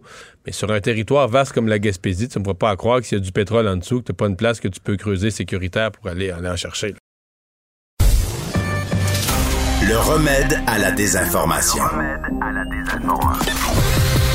Mario Dumont et Vincent Dessureau. Cube Radio. Ah, Vincent, dans les euh, nouvelles, euh, ça se poursuit aux États-Unis, la ruée vers les stations d'essence. Et c'est vraiment une histoire euh, particulière qui, euh, qui augmente en gravité au fil des jours. c'est sûr que ça augmente parce que t'as un problème d'approvisionnement, mais c'est que là, au fur et à mesure que les gens voient aux nouvelles que d'autres dans l'État voisin ou que d'autres manquent d'essence, ben. Il y, a une, il y a une ruée vers crée la ruée, puis la ruée crée la, la ruée crée la pénurie. Tout à fait. Euh, donc, vous vous rappelez, là, en fin de semaine, en fait, vendredi dernier, euh, une euh, des plus grandes compagnies a fait la- la- le principal réseau d'oléoducs dans l'est des États-Unis qui a dû être arrêté parce que la, la- la- la compagnie, le Colonial Pipeline, a été piratée avec un rançon logiciel, donc des systèmes bloqués qu'on débloque seulement avec perdu une le- ils ont rançon. perdu le contrôle de leur propre système informatique. là. Et par mesure de précaution, ils ont tout arrêté. C'est des, écoute, c'est des quantités, c'est des millions de barils euh, par jour de, de, de, euh, bon, produits pétroliers raffinés qui circulent euh, dans ces milliers de kilomètres de pipeline à la grandeur des États-Unis. Donc, on avait dit, je me souviens parce que j'en ai parlé à Salut Bonjour en fin de semaine dernière, puis on disait, la compagnie dit d'ici deux jours, ça devrait être réglé, il ne devrait pas avoir de coût à la pompe. Parce que- déjà lundi, ils commençaient à dire ah, cette semaine, on devrait être bon pour le c'est régler. ça, on a ajouté des délais, ajouté des délais, de sorte qu'on est mercredi et c'est toujours pas réglé, de sorte que dans les derniers jours, on a vu euh, des stations-service manquer d'essence, ce qui a créé vraiment un mouvement euh, ben, d'inquiétude et de panique chez certains. Hier, c'est mis- en Georgie là, que ça avait commencé à paniquer dans Oui, le coin d'Atlanta. Entre autres parce que certains, là, on parle d'une douzaine d'États qui ont déclaré l'état d'urgence. Hier, il y a la Georgie qui l'avait déclaré. De sorte là, tu as ton État. Euh, aux nouvelles, on parle qu'il manque d'essence. On déclare l'état d'urgence. Et là, tu dis parfait, moi je sors toutes les, toutes les, les, les- écoute, les pots maçons que j'ai dans la maison pour aller remplir ça d'essence au besoin. C'est un peu ce qui arrive, de sorte que plusieurs États, euh, bon, je vous parlais de la Floride, Georgie, la Caroline du Nord également, même Washington, D.C., euh, plusieurs euh, stations-service sont sans essence. Entre autres, Floride, Caroline du Nord, Georgie, à peu près 7 stations sur 10 sont fermées. Plus d'essence. Euh, les autorités font ce qu'ils peuvent. Euh, Aujourd'hui, en point de presse, euh, à la Maison-Blanche, on disait que Joe Biden faisait tout ce qu'il pouvait pour essayer de régler le dossier le plus rapidement possible. On tolère maintenant que les chauffeurs, le routiers de camions citernes, puissent travailler plus longtemps. Alors, on a agrandi un peu la journée de travail pour qu'on puisse transporter l'essence par camion. Et là, la demande, c'est un peu ça le problème, c'est plus long transporter l'essence et on a deux à trois fois la demande qu'en temps normal. Alors, on n'est vraiment pas capable de livrer la marchandise, en grande partie parce que tout le monde panique, alors que si euh, on laissait tout simplement... Si on utilisait juste l'essence dont on a besoin, Il- ça serait, pas, ça serait vivable. Il y en aurait quand même pour pas mal tout le monde. Donc, une situation vraiment, vraiment particulière qui sonne l'alarme et plusieurs experts informatiques disent là, là, les rançons logiciels, il faut vraiment faire quelque chose pour stopper ça parce que après ça, ça va être quoi? Est-ce que ça va être le réseau électrique en plein hiver? Est-ce que ça va être des centrales nucléaires? Euh, ça commence à être très, très inquiétant, les grandes compagnies qui se font attaquer. Alors, euh, le parti du maire Labaume ne s'appellera plus Équipe Labaume? Non, et euh, le problème, quand, une- quand le nom du parti, c'est toi, ben, il- ça, fait, ça fait changement quand tu oui. t'en vas, parce que l'équipe La Bombe va devenir équipe Marie-Josée Savard. Euh, qui est Marie-Josée Savard? Euh, Il y a des bonnes raisons. Si vous ne savez pas c'est qui, elle était quand même peu connue et c'est la candidate euh, de Régis Labaume, donc euh, la personne qui le souhaite, qui va prendre sa place à la tête de son équipe et qu'il veut voir comme euh, candidate à la mairie de Québec en novembre dernier. Alors, il y avait point de presse aujourd'hui, M. Labaume qui a vanté euh, Marie-Josée Savard, qui, il faut dire, bon, est diplômée en psychologie à l'Université Laval, entrepreneur, a été franchisé, euh, est euh, sur le CA de plusieurs fondations, était euh, donc euh, euh, vice-présidente du conseil. Euh, alors, l'expérience a été élue en 2009, si je me trompe pas. Monsieur Labombe vantait plusieurs de ses qualités, mais qui sont, alors qu'il la présente un peu comme la continuité, mais c'est une continuité Ah, mais c'est pas la continuité dans le style. Peut-être la continuité dans la, la philosophie d'action de son tramway et tout ça, mais dans le style, c'est radicalement différent. Oui, et d'ailleurs, je vous fais entendre Régis Labombe et Marie-Josée Savard, qui était émue, elle, de son côté, de cette annonce. Elle est dotée de qualités qui n'ont visiblement pas fait ma fortune. Et heureusement pour elle et heureusement pour tout le monde. Elle a l'écoute naturelle, le ton conciliant et elle est patiente. Exactement ce dont ont besoin nos concitoyens et concitoyennes en pandémie et au sortir de celle-ci. Monsieur le maire, vous et moi avons eu de nombreuses discussions depuis l'été passé. Et aujourd'hui, je vais prendre une pause.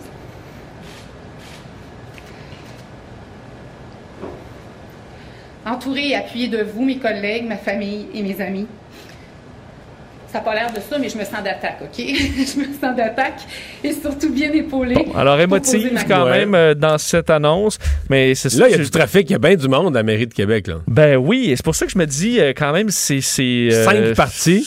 Cinq parties, puis il y a des gens qui courtisent Sam Hamad qui a l'air à laisser circuler son nom allègrement. Effectivement, il y a quelques gros noms qui sont loin, de- qui n'ont pas confirmé encore s'ils allaient participer ou non. C'est pour ça que je me dis, je comprends que le parti était quand même assez connu. Là, le nom, on le change, on repart à zéro. L'équipe Marie-Josée Savard, dame peu connue Sauf qu'elle a une Québec. équipe. là. les conseillers travaillent pour elle, à part avec une, euh, une équipe que les autres n'ont pas. Oui, mais une équipe qui est peu connue aussi de la population parce que Régis ça- c'était quand même un Les gens, show. les gens votaient à la bombe. là. Oui, alors je suis pas sûr qu'ils connaissaient beaucoup des conseillers. Euh, Il n'y a pas beaucoup. Mais au euh, le- municipal, tu votes pour. C'est beaucoup le- Ben, la, la personnalité de la. la- Moi, avis, t'es elle a des, avec moi des chances. pas fait, là. Mais c'est ça, il n'y a rien de fait pour elle. là. Rien, rien, rien de fait pour elle. Et que monsieur, que monsieur Labombe appuie quelqu'un ou pas, à quel point c'est Au jour du une vote. grande différence.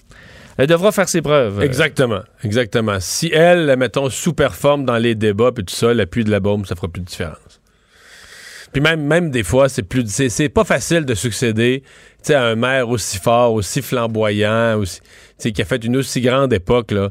Souvent, euh, le successeur euh, mord la poussière. Ça arrivait souvent, mais ça veut pas dire que ça va y arriver à elle. Je pense par contre, c'est habile de leur part de jouer un changement. Tant qu'à changer, le de changer de personnalité, changer de style, changer d'image complètement, ça, je pense que c'est bon. Ouais. D'ailleurs, un des adversaires qui était peut-être le plus fort à l'heure actuelle, M. Marchand, son slogan, c'était ça, là, tu sais, euh, nouveau, un nouveau ton, je pense. Oui, ben là, ouais. Mais là, c'est, son, là son slogan, son slogan est plus bon, là. Non. En même temps, M. Labombe, c'est pas, euh, faut pas s'entourer de gens qui le critiquaient beaucoup non plus et qui étaient des forts Non. en gueule. Non. Alors, euh, bon, on a, on a qui fait partie de son équipe. La SAC qui a dévoilé le bilan routier. Oui, et un bilan euh, assez particulier, évidemment, c'est le bilan COVID, là, euh, le bilan 2020. euh, Avec de, bien des moins de monde sur la route. Beaucoup moins de monde, surtout au mois de mars dernier, mars, avril, mai, là, lors du, du- disons, du grand confinement où du Québec sur pause. Les accidents, le nombre de personnes accidentées en baisse de 30 là. C'est 10 000 personnes de moins accidentées au Québec. 31% moins de blessés légers, 12% moins de blessés graves. Par contre, euh, l'ombre au tableau, les décès, 9 décès de plus par rapport à 2019, donc un bilan de 340 décès. Alors on comprend que les gens allaient, euh, alors qu'il n'y avait pas de voiture sur les routes, peut-être un peu plus vite ou respecter un peu moins les règles, parce qu'on se retrouve avec une augmentation des accidents euh, dus à la vitesse, augmentation aussi des morts dues au non-port de la ceinture, un bon, normalement là, c'est 20-21% Euh, on est passé à presque 35% des décès causés par le non, ou du moins des gens qui ne portaient élevé, pas leur hein? ceinture. C'est très élevé, 35% Euh, On comprend que c'est des gens, dans bien des cas, qui seraient peut-être pas morts, qui auraient peut-être même été blessés à peine euh, légèrement lors d'un accident. Bon aussi au niveau des blessés euh, cyclistes, 75 de hausse. Il y avait beaucoup plus de cyclistes et euh, beaucoup moins de piétons blessés, moins 26. Il y avait beaucoup plus de piétons, mais moins de voitures pour les frapper. On Ouais. peut peut-être analyser ça comme ça. Alors, un bilan en deux tons, disons, pour la SAQ.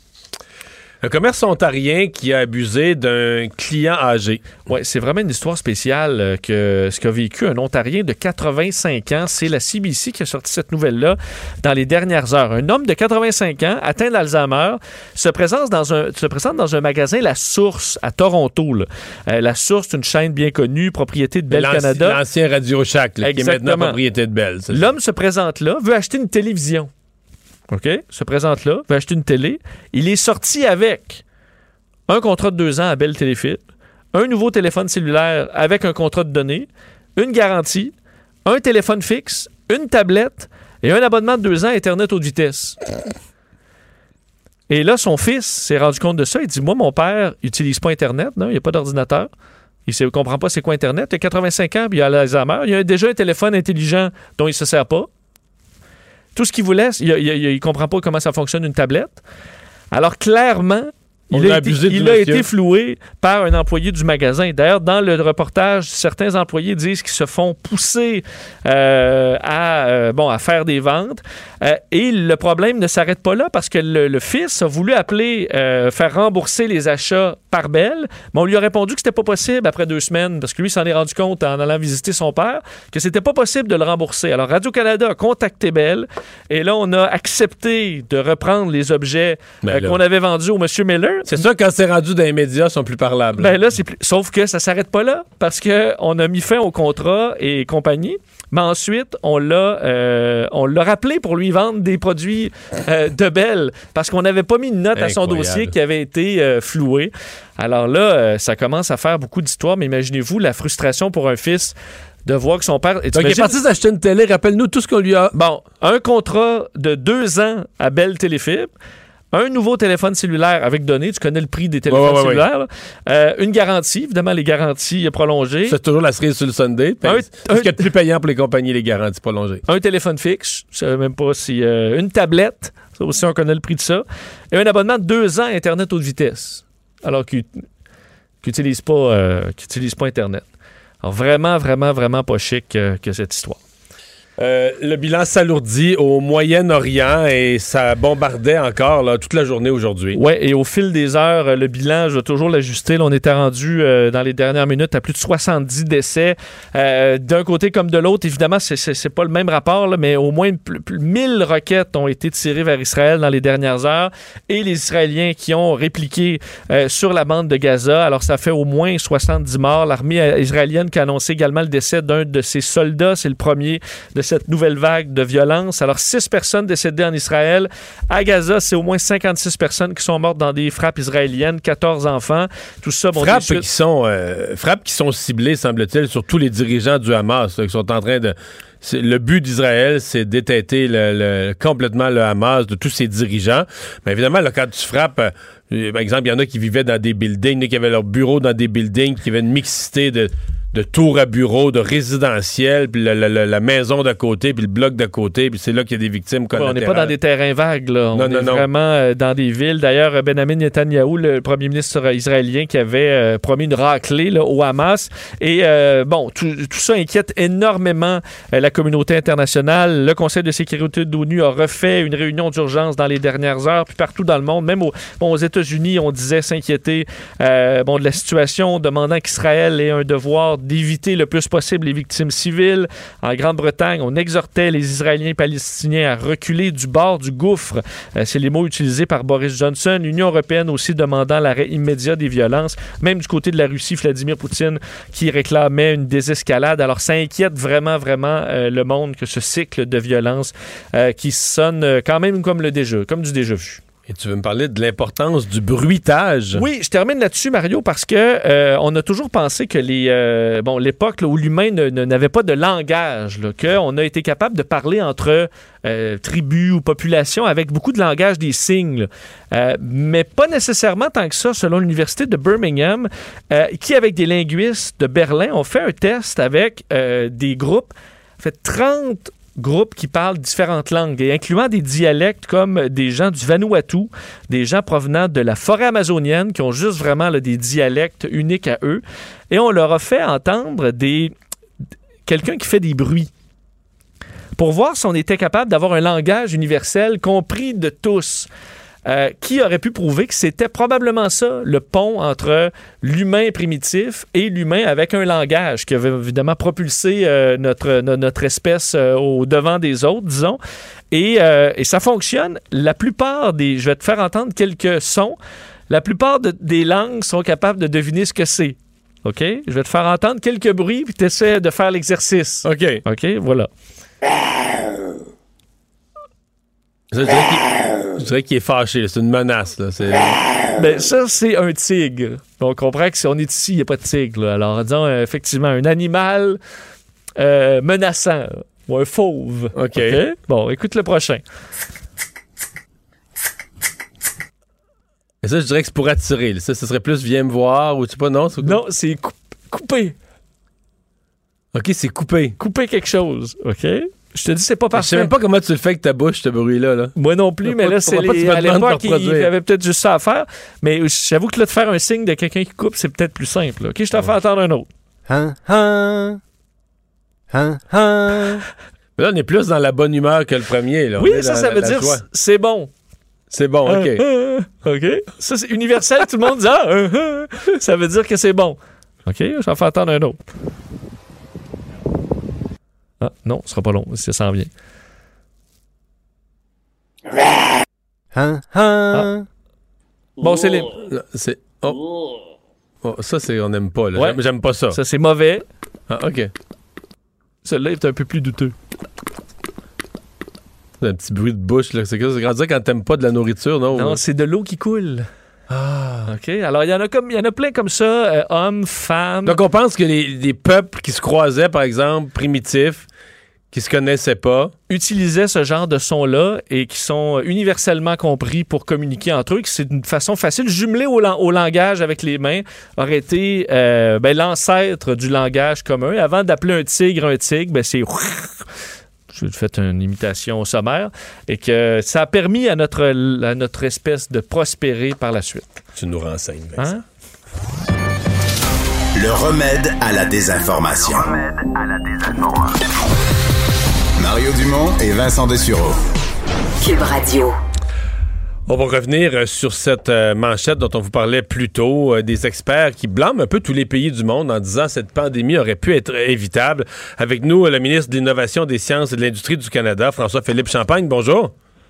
Bonjour, Monsieur Dubon. On en apprend toujours avec vous. Hein? Ah J'écoutais les bruits. puis Et là, avec Vincent. de. Ouais. J'étais content que je n'étais pas en onde parce que j'aurais pas été meilleur que vous. Bon, Parce que euh, je vous écoutais. Vous, puis vous je avez essayé l'exercice vous-même. Hey, avant de vous parler, av- avant de vous parler, ouais, avant de vous parler de notre sujet, hier, à par ailleurs, on avait un invité là, qui arrivait de Dubaï, là, qui a été prisonnier là pendant cinq ans, euh, Monsieur Gauthier, euh, géologue, et qui, qui, qui vous vantait, là, qui disait que le travail qui avait été fait par les affaires extérieures, un ministère où vous avez passé quelques années, avait été essentiel, sans quoi il serait probablement resté coincé là-bas.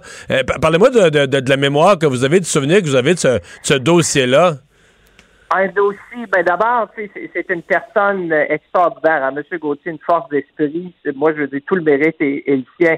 Moi, j'ai le sentiment du devoir accompli, euh, Monsieur Dumont, parce que moi, je lui ai parlé souvent. On, s'est encouragé mutuellement. Je me rappelle des soirées où on se parlait parce que, vous comprenez, être en détention à Dubaï pendant des années, c'est dur. Et moi, je lui donne tout le crédit, lui, sa famille, son fils. euh, ils ont toujours été là. Puis la grande chose qui, qui, qu'il a fait, il y avait cette grandeur-là d'esprit de nous faire confiance.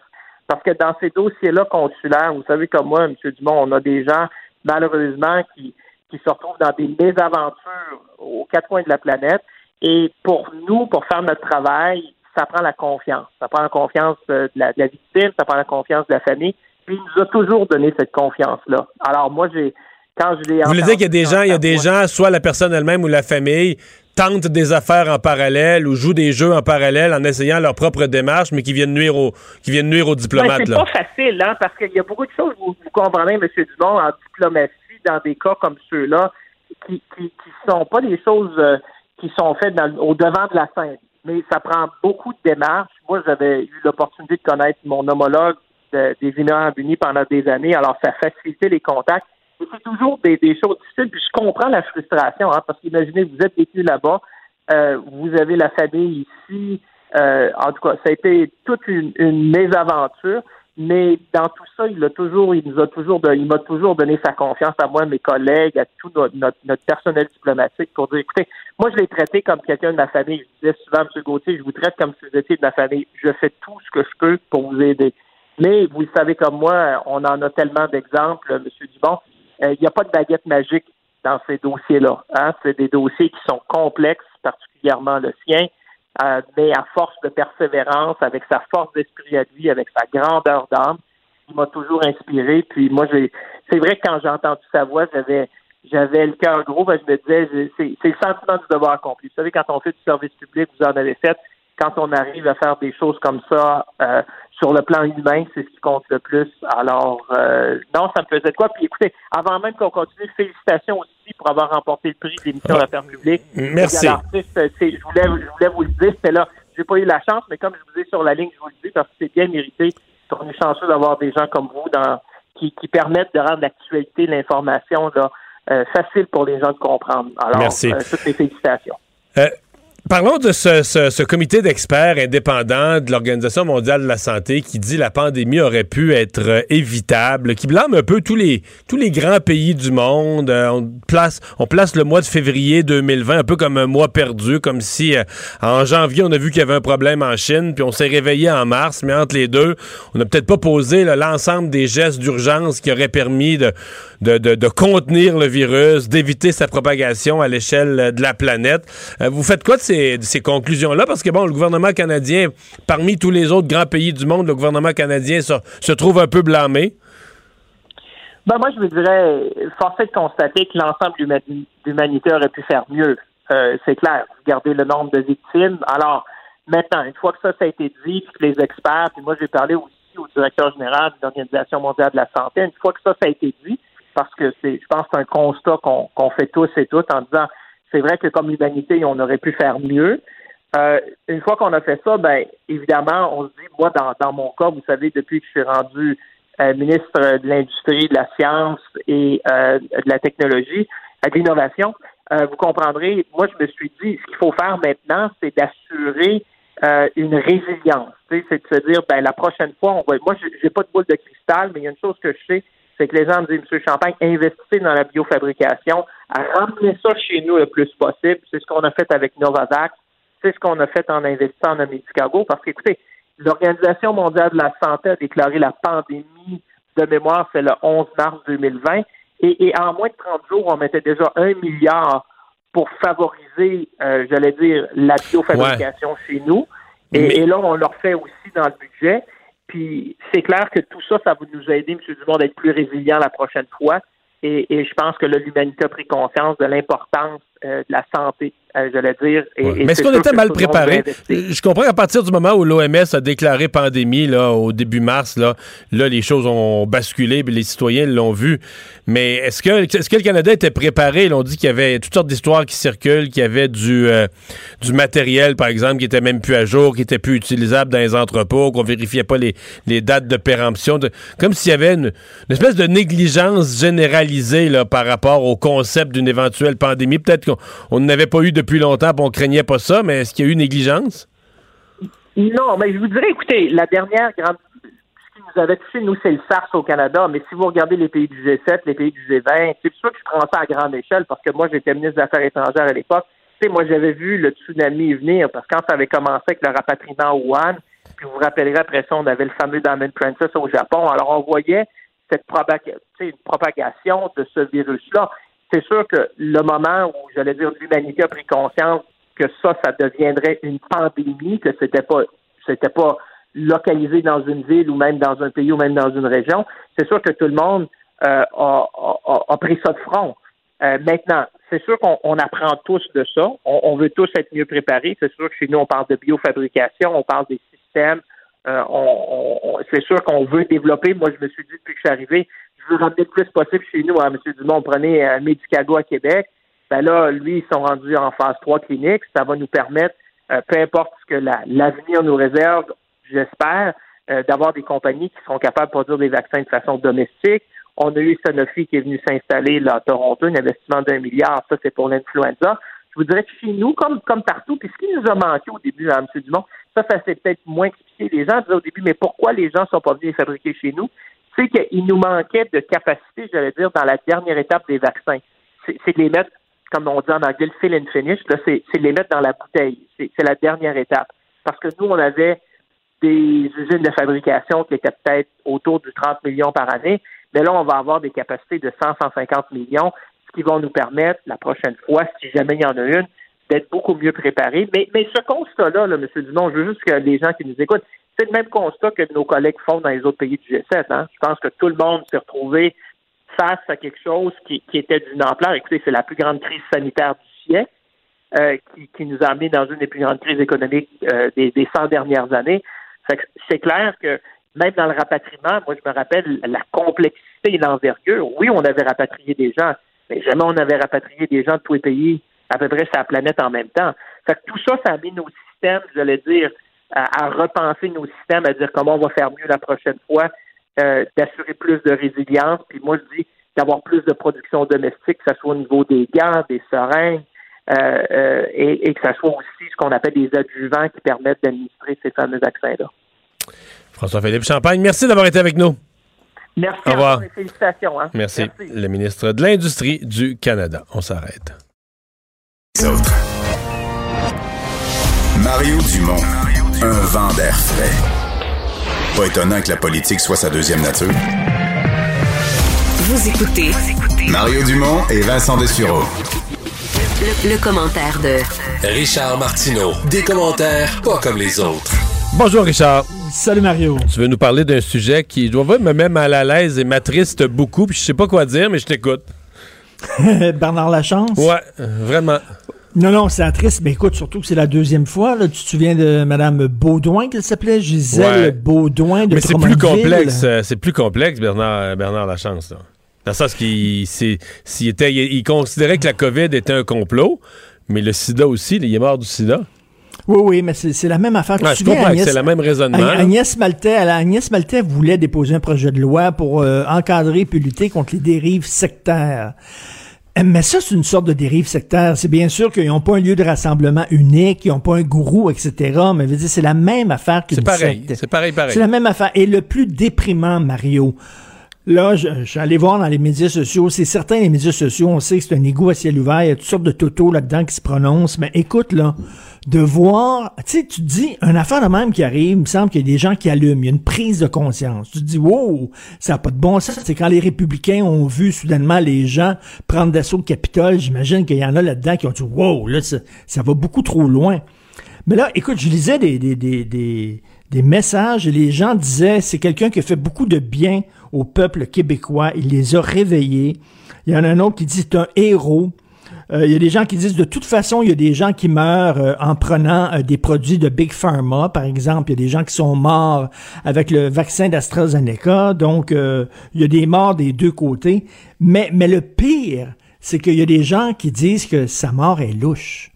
Alors là, il y a sa gang qui dit, il y a deux, trois messages, je sur deux, trois messages, c'est pas beaucoup, mais j'imagine que quand même, c'est représentatif de certains qui disent, Hey, c'est bizarre, ce, ce gars-là, il était en bonne santé, et euh, se nourrissait bien, il prenait des médicaments euh, naturels, il était en très bonne avait- santé, ce gars-là avait et le il est sida. mort. Ben oui, et il dit, non, mais ils disent, il est mort du jour au lendemain, donc c'est louche. Mais non, mais Et les, là, les membres, les membres de, sa dire- parenté disent qu'il prenait là, des affaires. bien, mais- Non, mais des affaires là, qui se donnaient des diarrhées lui-même avec des, produits naturels, là, ouais. justement. Non, non, il était était rendu meg comme un aussi. clou, puis tout ça. puis- Mais ces gens-là disent, ces gens-là disent, il- il- sa mort est louche. D'après moi, il en savait trop.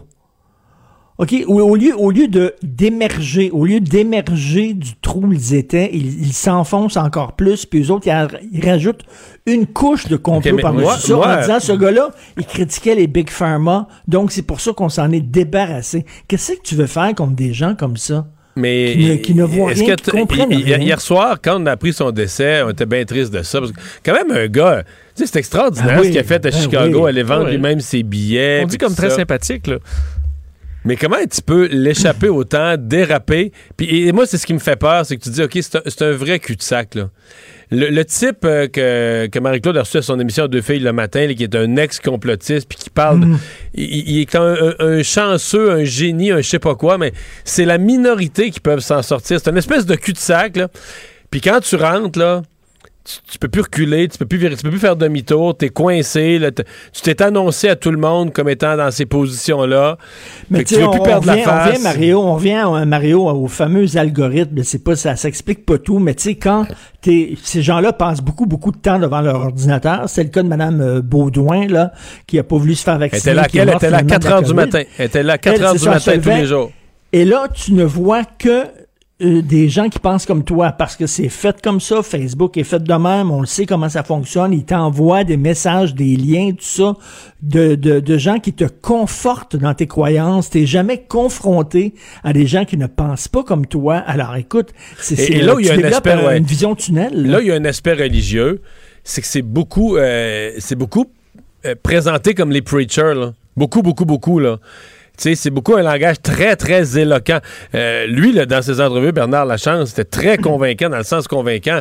Si, si tu t'arrêtes pas au fait, là, au fait que tout ce qu'il dit est faux, puis non vérifiable, et tout ça, mais t'es très éloquent. Comme un preacher américain, là, comme un preacher qui te parle. T'es-tu déjà demandé pourquoi les affaires arrivent? C'est très, très convaincant dans, le lang- dans la, la forme du langage, là.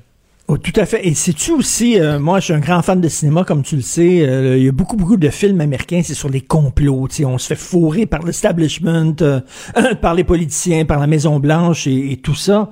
Et regarde, mettons, l'affaire de Kennedy, la mort de Kennedy.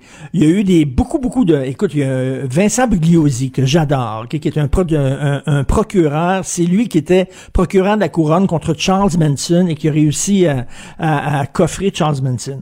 Il a écrit un livre, écoute, une affaire comme 5000 pages. Il est passé à travers tout le rapport Warren, les gens, les gens qui ont, qui ont, qui ont euh, investigué la mort de Kennedy.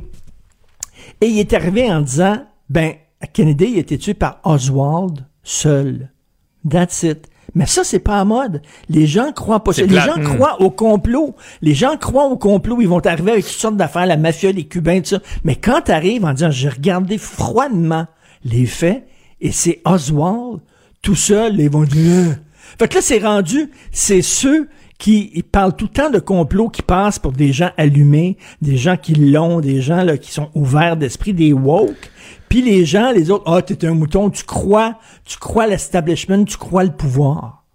Et Mais c'est plus grisant, Richard. C'est plus grisant d'avoir l'impression ben d'être oui. un soldat contre un immense complot de science-fiction que d'être euh, dans son sous-sol en confinement pour vrai, là, juste parce qu'il y a un virus qui circule. Euh, D'ailleurs, un mot, j'entendais la sœur de Bernard Lachance avec notre collègue Geneviève Peterson. puis, euh, Geneviève lui a demandé qu'est-ce que vous conseillez à quelqu'un qui est un membre de sa famille comme ça, là, qui, qui- qui est là-dedans? Son seul conseil, ça a été protégez-vous vous-même. Elle dit, Rien moi, à elle, faire. dit, elle, elle a coupé, les, coupé les ponts. Elle dit, n'y a rien. Si la personne revient, accueille- accueillez-la à bras ouverts. là. Mais en gros, protégez-vous parce qu'il Écoute, a, il y a quelqu'un il y a pas de quelqu'un de façon. proche de moi, quelqu'un de proche de moi, je peux pas dire qui, là, mais vraiment près, qui, qui a été pendant plus de 20 ans dans une secte, ok, religieuse, là. Et à un moment donné, il s'est réveillé, il en avait ras le bol, puis je suis allé l'aider à, lui, il vivait, il vivait dans une maison, la maison appartenait à la secte. OK, et c'est l'Opus Dei, les, les catholiques craqués. Il vivait dans la maison de l'Opus Dei et euh, il, il pouvait jamais regarder la télévision tout seul. Dès qu'il s'assoyait devant la télévision, il y a quelqu'un qui s'assoyait à côté de lui, qui regardait ce qu'il allait regarder. Euh, il avait donné son NIP à, à l'Opus Dei. Ils, ils autres allaient chercher 90% de son salaire. Lui, il était prof. Il était prof de science, je te le dis, là. Puis, attends, attends une minute. Puis, à un moment donné, cette année, puis euh, il m'a appelé, puis je suis allé le déménager alors que les gens étaient pas là. On a fait des boîtes bien, bien vite, puis on l'a sorti de là. Mais ça a pris 20 ans avant qu'il soit écœuré puis qu'il sorte. Tu peux rien faire. Il faut que ça vienne d'eux autres. C'est plate à dire, mais c'est ça. Richard, tu fais tes souhaits pour euh, la réforme de la loi 101 qui sera annoncée demain? Je veux qu'on s'inspire de la façon dont Valérie Plante écœure les automobilistes. Écoutez-moi bien là-dessus, OK? Alors, Valérie Plante dit comment la meilleure façon là, de dire aux gens, ils vont arrêter de prendre leur auto, puis ils vont prendre l'autobus, puis les transports communs, c'est des écœurés.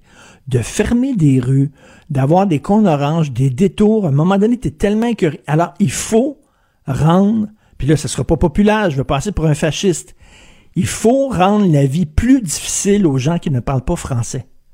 C'est ça l'affaire. Pour les, les motiver à parler français. En disant, si je parle français, je vais améliorer ma vie. Ça va être plus facile pour moi de me trouver une job. Ça va être plus facile pour moi d'avoir des services publics. Ça va être plus facile pour moi de m'éduquer. Mais si actuellement au Québec, tu peux te trouver une job, tu peux t'éduquer, tu peux avoir des services euh, du gouvernement, tu peux partir une business et tu peux avoir des contrats publics et tu ne parles pas un mot de français.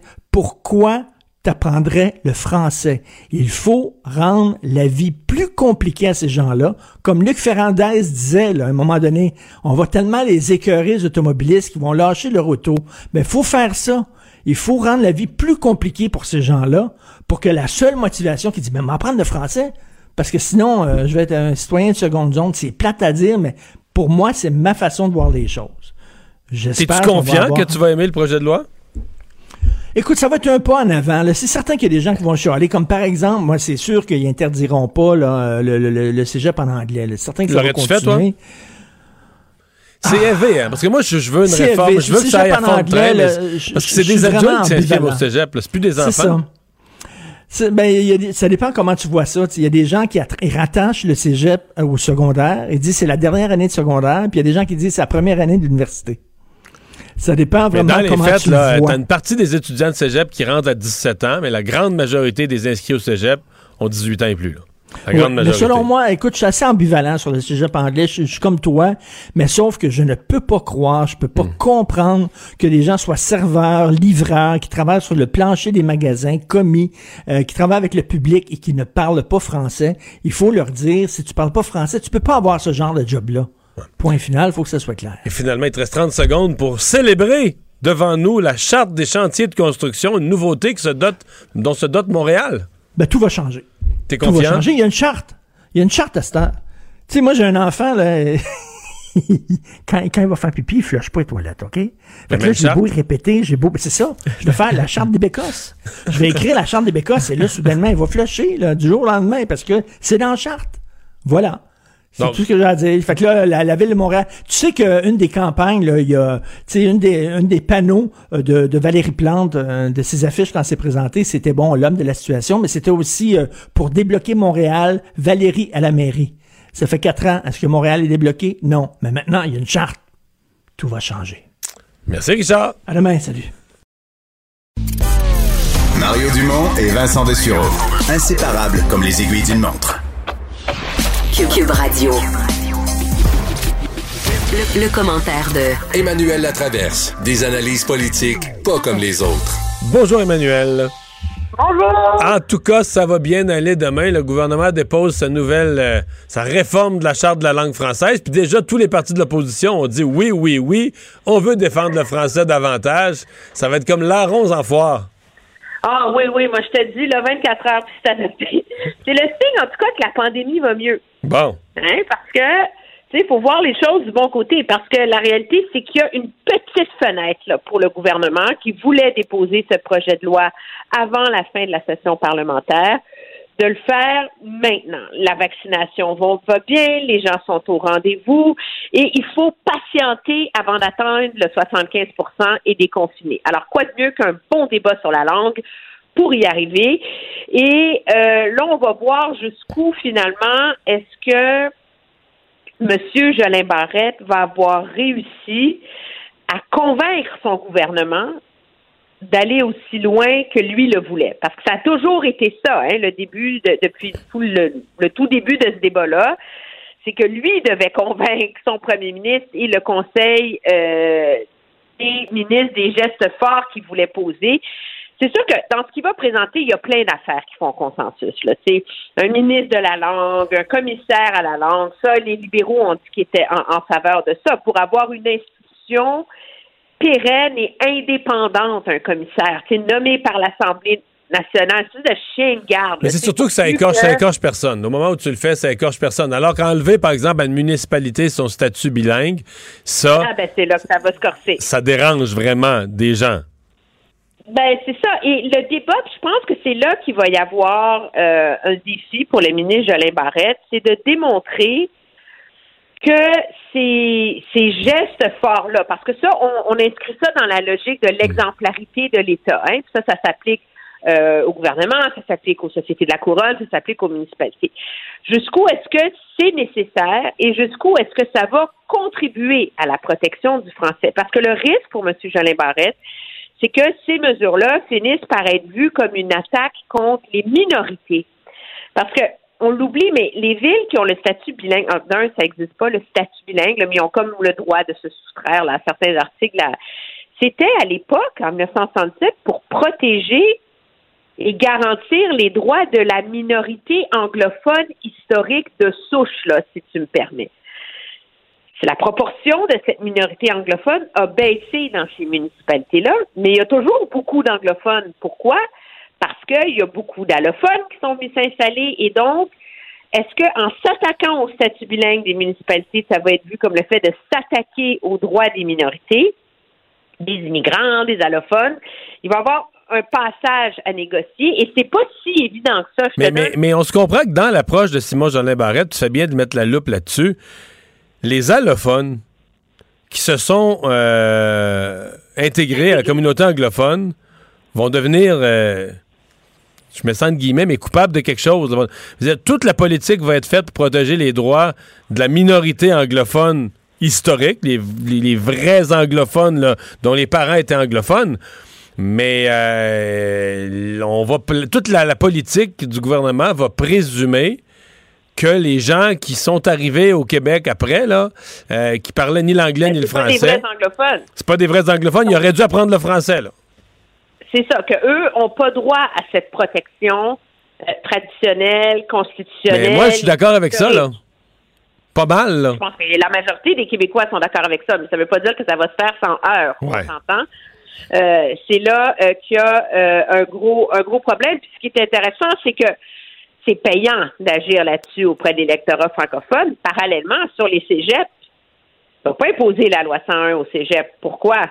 Ben, parce que les parents francophones des jeunes veulent que leurs enfants aient le choix de pouvoir aller à l'école anglaise. Donc là, on, on nous promet là, une espèce de solution un peu alambiquée, là, où on va avoir une priorité des places en cégep anglophone pour les anglophones de souche, encore une fois, quels sont les droits des allophones au, au, euh, au, euh, au Québec? Il va falloir voir jusqu'où est-ce que ce sont ces mesures-là qui vont diviser.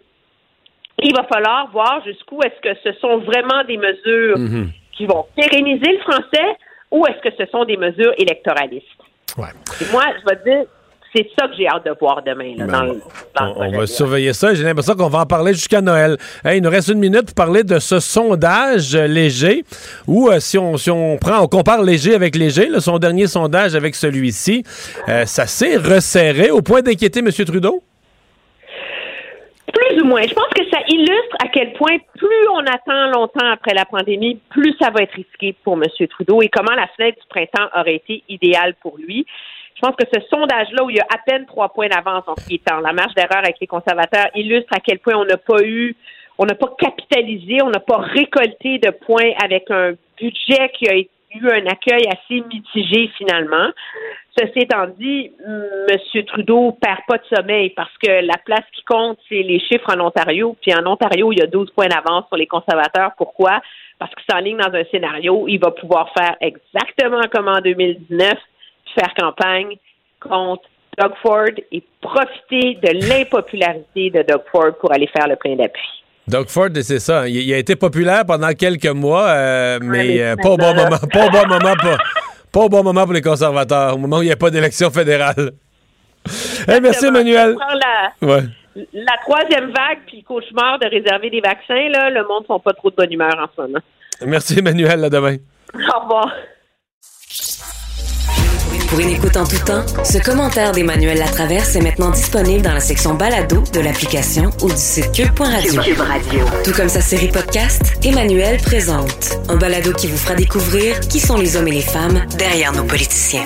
Le hockey a tellement évolué, les jeunes maintenant, ils ont des skills comme ça se peut pas. Puis ces kids-là, ils rêvent à... Jean-François Barry. Un animateur pas comme les autres. Bonjour, Jean-François. Salut, Et Marie. là, tu viens faire ta chronique t'obligeant à quitter les- le hockey parce que les Canadiens jouent à l'instant même?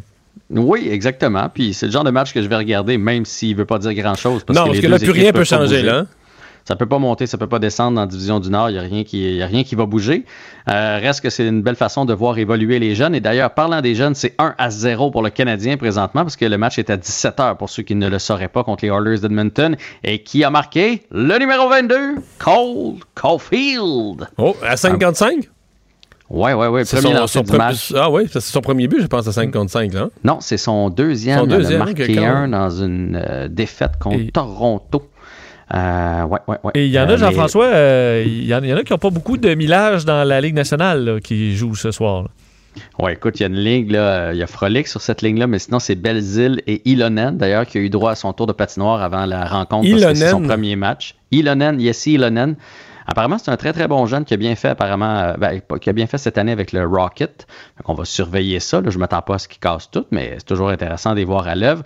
Après ça, tu as Tatar KK et euh, Perry, Byron Evans et Lekonen, le trio euh, qui a très bien fait lors du dernier match, et Armia, Suzuki et Caulfield, le trio qui a marqué en début de rencontre. À la défense, Kulak Cherot, Romanov Ouellet, Gustafsson Merrill et c'est Primo et Lindgren devant le filet. Fait que ça vous donne une idée là, de la Mais formation donc, on a une a. formation qui ressemble en rien, rien, rien à ce qu'on veut avoir sur la glace euh, la semaine prochaine, euh, mettons, euh, à pareille date, là, mercredi prochain pour le début des séries. Exactement. Puis comme il y a une semaine de pause, ça changerait rien de les faire jouer. Tu sais, tu te rends pas avec du momentum là, quand il y a huit jours euh, de décalage entre les deux rencontres. Donc aussi bien les reposer, aussi bien s'assurer qu'il n'y a pas de blessure. Donc Toffoli laissé de côté, Stahl, Anderson, Edmondson et Allen. Il y en a plusieurs là-dedans qu'on pouvait voir là, dans les derniers matchs qui traînaient des petits bobos. Alors tant mieux si ça nous permet de réparer tout ça. Euh, évidemment, il y avait déjà Gallagher, Dano, Weber et Price qui n'étaient pas en uniforme. Euh, Dano, Galley et euh, Price étaient sur la glace aujourd'hui. Il y avait beaucoup de plaisir. Donc, Dano, sa tête avait l'air de bien aller. Galley, sa main avait l'air de bien aller. Et Price se déplaçait bien. Celui qui m'inquiète, c'est chez Weber. Chez Weber qui aujourd'hui prenait des lancers à une seule main.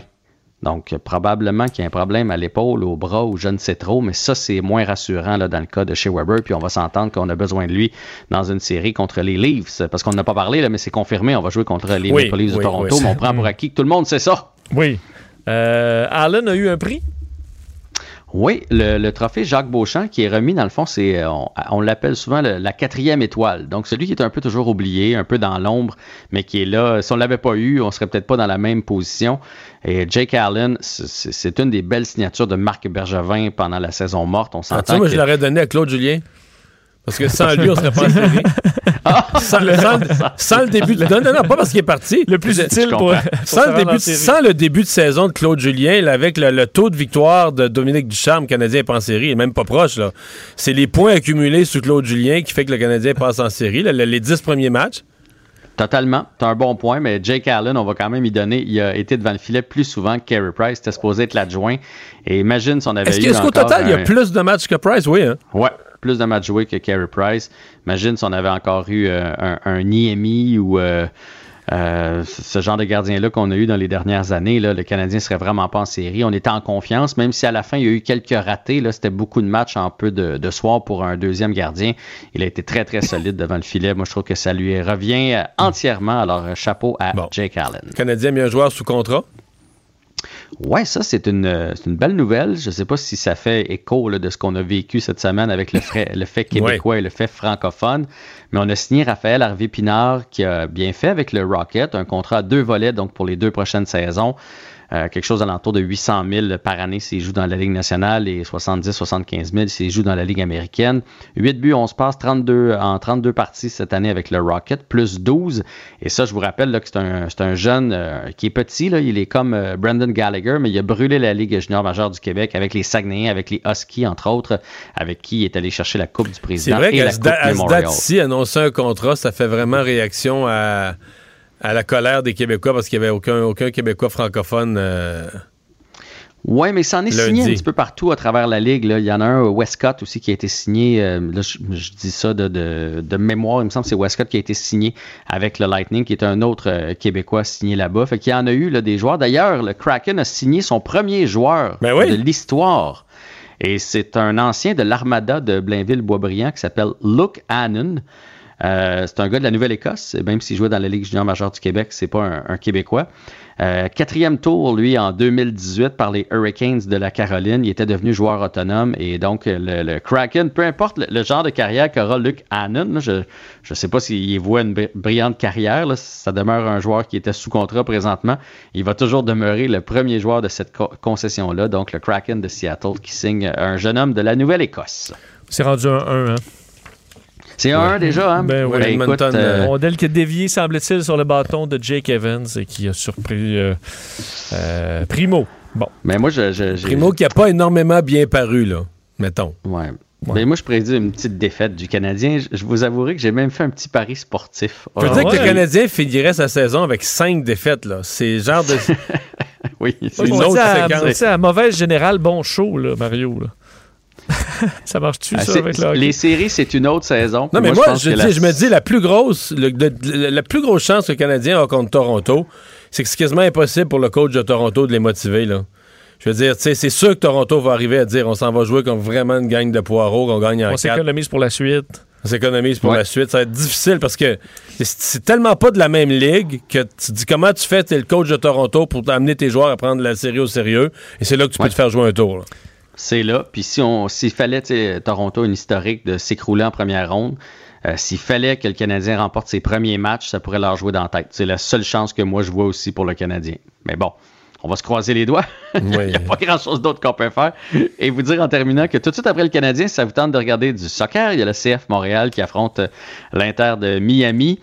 Euh, les deux ont des fiches euh, semblables et le CF Montréal qui est dans une disette pardon, de, de buts marqués. Là. Ça fait deux matchs qu'on n'a pas euh, marqué un but. Fait qu'on a bien hâte de voir ce match-là pour voir si c'était un coup de chance en début de saison lorsqu'on a inscrit quatre filets ou bien si on va être capable de répéter cette année. Et je pense que j'ai le temps de vous dire que Chapovalov a gagné. S'en va au troisième tour euh, du tournoi de Rome, peut-être contre Nadal. Merci. Salut, À à demain, demain. Jean-François. Au revoir. Pour une écoute en tout temps, ce commentaire de Jean-François Barry est maintenant disponible dans la section balado de l'application et du site cube.radio. Tout comme sa série balado, Avantage numérique. Un magazine sportif qui aligne entrevues avec tous les acteurs du monde du sport. Cube Radio. Mario Dumont et Vincent Dessureau. Un duo aussi populaire que Batman et Robin. Cube, Cube Radio. Cube Radio. Cube Radio. En direct à LCN. Ah, depuis le temps qu'on l'attend, cette réforme euh, de la loi 101, hein, et on le sait, Mario, euh, la CAQ, M. Legault l'avait promis, a confié ce dossier-là à Jolin Barrette, et c'est demain enfin. Mais euh, les attentes sont élevées et il y a de l'appréhension aussi. Ouais. Mais le gouvernement a monté les attentes. Mais je dois dire, Pierre, qu'au-delà là, de- de- des attentes créées politiquement, moi pour un, là, si je parle pour moi, dans les dernières années, euh, puis bon, peut-être dans la dernière décennie, venant vivre à Montréal, mais je, je suis beaucoup plus préoccupé par l'avenir du français que je ne l'étais euh, dans le passé. Ça s'est accru les dernières années. Euh, J'ai suivi de près tous les chiffres. Le démographe Charles Castonguay, qui a écrit un livre, Le français en chute libre, un livre qui est sorti l'hiver, juste cet hiver. C'est des chiffres inquiétants. Le- pourcentage de, Québécois qui ont le, français comme langue maternelle, la proportion qui ont le français comme langue d'usage, qui utilisent le français au quotidien. Puis à Montréal, dans une décennie ou à peu près, si on se fie à la tendance actuelle, à Montréal, les, les gens qui utilisent le français au quotidien vont être minoritaires. Donc, il y a vraiment, au-delà de la politique, il y a une, une véritable situation. Je pense que c'est pas un hasard. C'est tous les partis à l'Assemblée nationale et même les partis fédéraux à la Chambre des communes, euh, tous les partis, il y a une- tout le monde parle là, du déclin du français comme d'un problème bien réel. On n'a jamais vécu ça dans le passé. Puis en 77, l'adoption de la loi 101, c'était comme une guerre pour le français. Il y a une prise de conscience, je pense, beaucoup plus grande. Donc, tout ça met de la pression sur le Prise gouvernement Legault et en sur le même temps, ministre. Mario, oui, mais en même temps, comment expliquer que les jeunes soient si peu, je dirais, enclins à défendre le fait français à Montréal? Je parle pas là. Ouais. Je pense pas qu'ils ont vécu les batailles linguistiques du passé de la même façon, qu'ils ont été conscients de ce que, quand René Lévesque est arrivé, de ce qui se passait, de ce que c'était. Il a pris des choses pour acquises. En même temps, il y a chez les jeunes tout un mouvement là, où, euh, euh, bon, euh, euh, mettons, la, la- la défense d'une culture ou d'imposer sa culture ou sa langue, là, ça se fait plus, là. Tu sais, les, les- les- les minorités. Donc, il y a ça aussi chez les jeunes, mais peut-être qu'on va être surpris qu'au cours, de, là, d'ici Noël, on va parler énormément de la langue, énormément du français. Alors, peut-être que les jeunes vont être plus conscientisés, peut-être qu'on va en sortir avec une nouvelle génération qui va tenir plus à sa langue française, en tout cas, sincèrement, je l'espère. Mais ça va être à surveiller, euh, des, les prises de position de chacun des partis qui vont être euh, sensibles dans les jours à venir, particulièrement chez les libéraux. Et on va, on va surveiller tout ça, mais moi, je pense que c'est un débat qui est hautement nécessaire. Vous aviez euh, le représentante de la communauté anglophone ce matin à votre émission. On, s'entend, on sentait, là, il y a un peu d'appréhension, mais en même temps d'optimisme. Une aussi. reconnaissance de leur côté qu'il faut protéger le français. Même la communauté anglophone reconnaît certains reculs Ouais. du français. Par contre, quand on parle d'enlever des municipalités le statut bilingue, etc., attention, là, ça va, Ça, ça, va chose. brasser. On a hâte d'entendre ça demain, donc euh, on aura ça. Vous aurez ça au cours de votre émission. Oui, oui, en Euh, direct. par ailleurs, bon, euh, On est rendu à 234 000 rendez-vous qui ont été pris au cours des 24 dernières heures. Monsieur Legault qui a commencé à nous parler hier de déconfinement avec un plan bien établi. Euh, Est-ce qu'il est trop optimiste? Ben, c'est bien d'être optimiste. Moi, ma seule réserve, Pierre, c'est que je pense que M. Legault ne doit pas faire monter les attentes. On sait que le déconfinement va être graduel, va être par étapes, doit être prudent. On veut pas l'être pris à revenir en arrière. Donc, je pense que M. Monsieur Legault ne devrait pas euh, faire monter les attentes à un niveau où il se coince lui-même. Par exemple, qu'il se retrouverait, je sais pas, mais début juin, puis là, il se rend compte que les cas augmentent dans trois, quatre régions. Puis qu'au fond de lui-même, il se dirait, ouais, il faudrait, ce serait peut-être mieux d'attendre une semaine ou deux pour le déconfinement, mais là, comme je l'ai promis, tu sais, comme je l'ai promis, je le fais. Je pense qu'on n'est plus à une semaine près, là. Il faut, faut prendre le temps. À cette étape-ci, là, on a assez sacrifié. Il faut prendre le temps de faire les choses correctement, les faire au moment approprié. Alors, moi, je suis, je suis d'accord avec un langage optimiste, mais il faut être optimiste. Il faut, faut donner aux gens de l'espoir et de l'optimisme, mais pas se coincer politiquement dans une position où on se sentirait obligé de faire des ouvertures, alors qu'à un moment, par exemple, où les chiffres ne le permettraient plus. Ça, c'est le genre de piège qu'il faut éviter. Ouais. Euh, les sondages, euh, on sait que c'est toujours une photo du moment, mais il y en a eu deux, là, et ça semble plus serré un peu, là, au niveau fédéral. Ouais. Et, et- quand on décortique les sondages, on se dit peut-être que M. Trudeau, euh, euh, son étoile pâlit un peu. Est-ce que c'est assez pour l'inquiéter? Je ne suis pas, certain. Mais euh, bon, pendant ce sondage-là, c'est un léger. Quand on le compare au léger précédent, ben il y avait six points d'écart entre libéraux et conservateurs. Il en reste trois. Je pense, dans l'ensemble, si on prend l'ensemble des sondages du dernier trimestre, ces libéraux sont très en avance, sont très en avance en Ontario. Mais, euh, bon, on voit le portrait au Québec. Mais c'est euh, peut-être pour M. Trudeau le signal, justement, qui, qui nous aide à comprendre que les, libéraux ont raison de penser que plus les semaines vont passer, plus les mois vont passer, plus leur avance pourrait s'effriter. C'est ce qui donne peut-être l'envie aux libéraux, le goût, l'appétit pour y aller vite. On verra, on suivra. Mario, on vous écoute demain 10h sur Au revoir. LCN. Au revoir. Alors, euh, Vincent, ben, dans les choses qu'on euh, surveille, là, il y a des nouveaux vaccins AstraZeneca qui s'en viennent. Oui, il y a quand même beaucoup de choses là, en, fin- d'émission, en commençant par ces vaccins AstraZeneca. Pour l'instant, on en Je avait pas, je peu. l'avais pas vu venir, celle-là. Ben oui, parce qu'on a- on disait de- pas d'arrivage prévu à court terme. Ben, la semaine prochaine, 655 000 doses de vaccins vont entrer au pays. Là, je vais te dire, euh, d'après moi, c'est Martin Matt puis Julie euh, Le Breton qui devraient aller les accueillir là, pour faire le beau malaise, là, non? ben, c'est sûr que là, Parce que tu là, dis... il y a euh, trois provinces qui le donnent plus de toute façon. Absolument. Au L'Ontario. Québec, au Québec, autres. au Québec, on- il en restait 1000. Puis on les écoulait pas beaucoup. Là. Et on n'a pas de système pour les écouler dans la mesure où c'est uniquement les 45 ans et plus qui ont, en général, leur rendez-vous de Et prix. Ceux qui en voulaient, ils l'ont pris. J'en suis un, mais... Euh, C'est pas que je compte. euh, on a un J'ai problème. pris AstraZeneca, là, je peux en parler ouvertement, mais là, les jeunes qui restent à vacciner, on veut pas le donner aux plus jeunes. On dit qu'il est plus à risque pour les plus jeunes. Euh, alors, en Ontario, il y avait un point de presse tantôt, puis on l'a dit, on savait pas ce qu'on allait faire avec ça. Puis déjà qu'eux, ils ont mis ça, Ça, sur ça pause au complet. programme COVAX, là? C'est COVAX, oui. Donc là, on l'enlève, on enlève. Ben, on l'enlève. l'enlève. C'était un programme, oui, qui favorisait les pays euh, en, en voie de développement, mais qui pouvait nous en envoyer. Est-ce qu'on aurait pu dire, ben, gardez-les? Euh, c'est une très bonne question. On va avoir tout un casse-tête parce qu'il arrivera, je sais quoi, chez nous, 150, 200 000 doses? Euh, Bon. Bon. Alors, on va en Et- et parler donc, demain. tu nous rappelles, c'est une c'est clinique à Montréal, entre Oui, autres. Là. vous dire, c'est pas des gros nombres, là, mais à peu près 500 doses seront disponibles sans rendez-vous demain au Palais des Congrès dès 8 heures. Euh, et d'ailleurs, au CIUS, centre-sud de l'île de Montréal, on nous dit qu'en plus, demain matin, Mario, pour célébrer le fait qu'on ouvre en sans rendez-vous, nous aurons un jeune auteur, compositeur, interprète qui sera avec nous pour mettre de l'ambiance pendant à peu près une heure. Prendre 9 et 10, selon ce que j'entends. Ah, c'est qui? Ben, je sais pas, un jeune auteur, compositeur, interprète. Émile Bilodeau?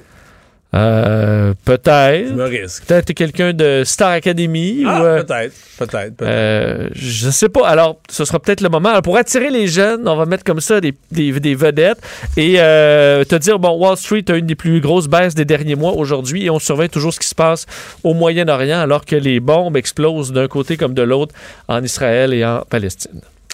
Merci Vincent, merci à vous d'avoir été là. On se donne à nouveau rendez-vous demain 15h30. Bonne soirée, Sophie Durocher s'en vient. Cube Radio.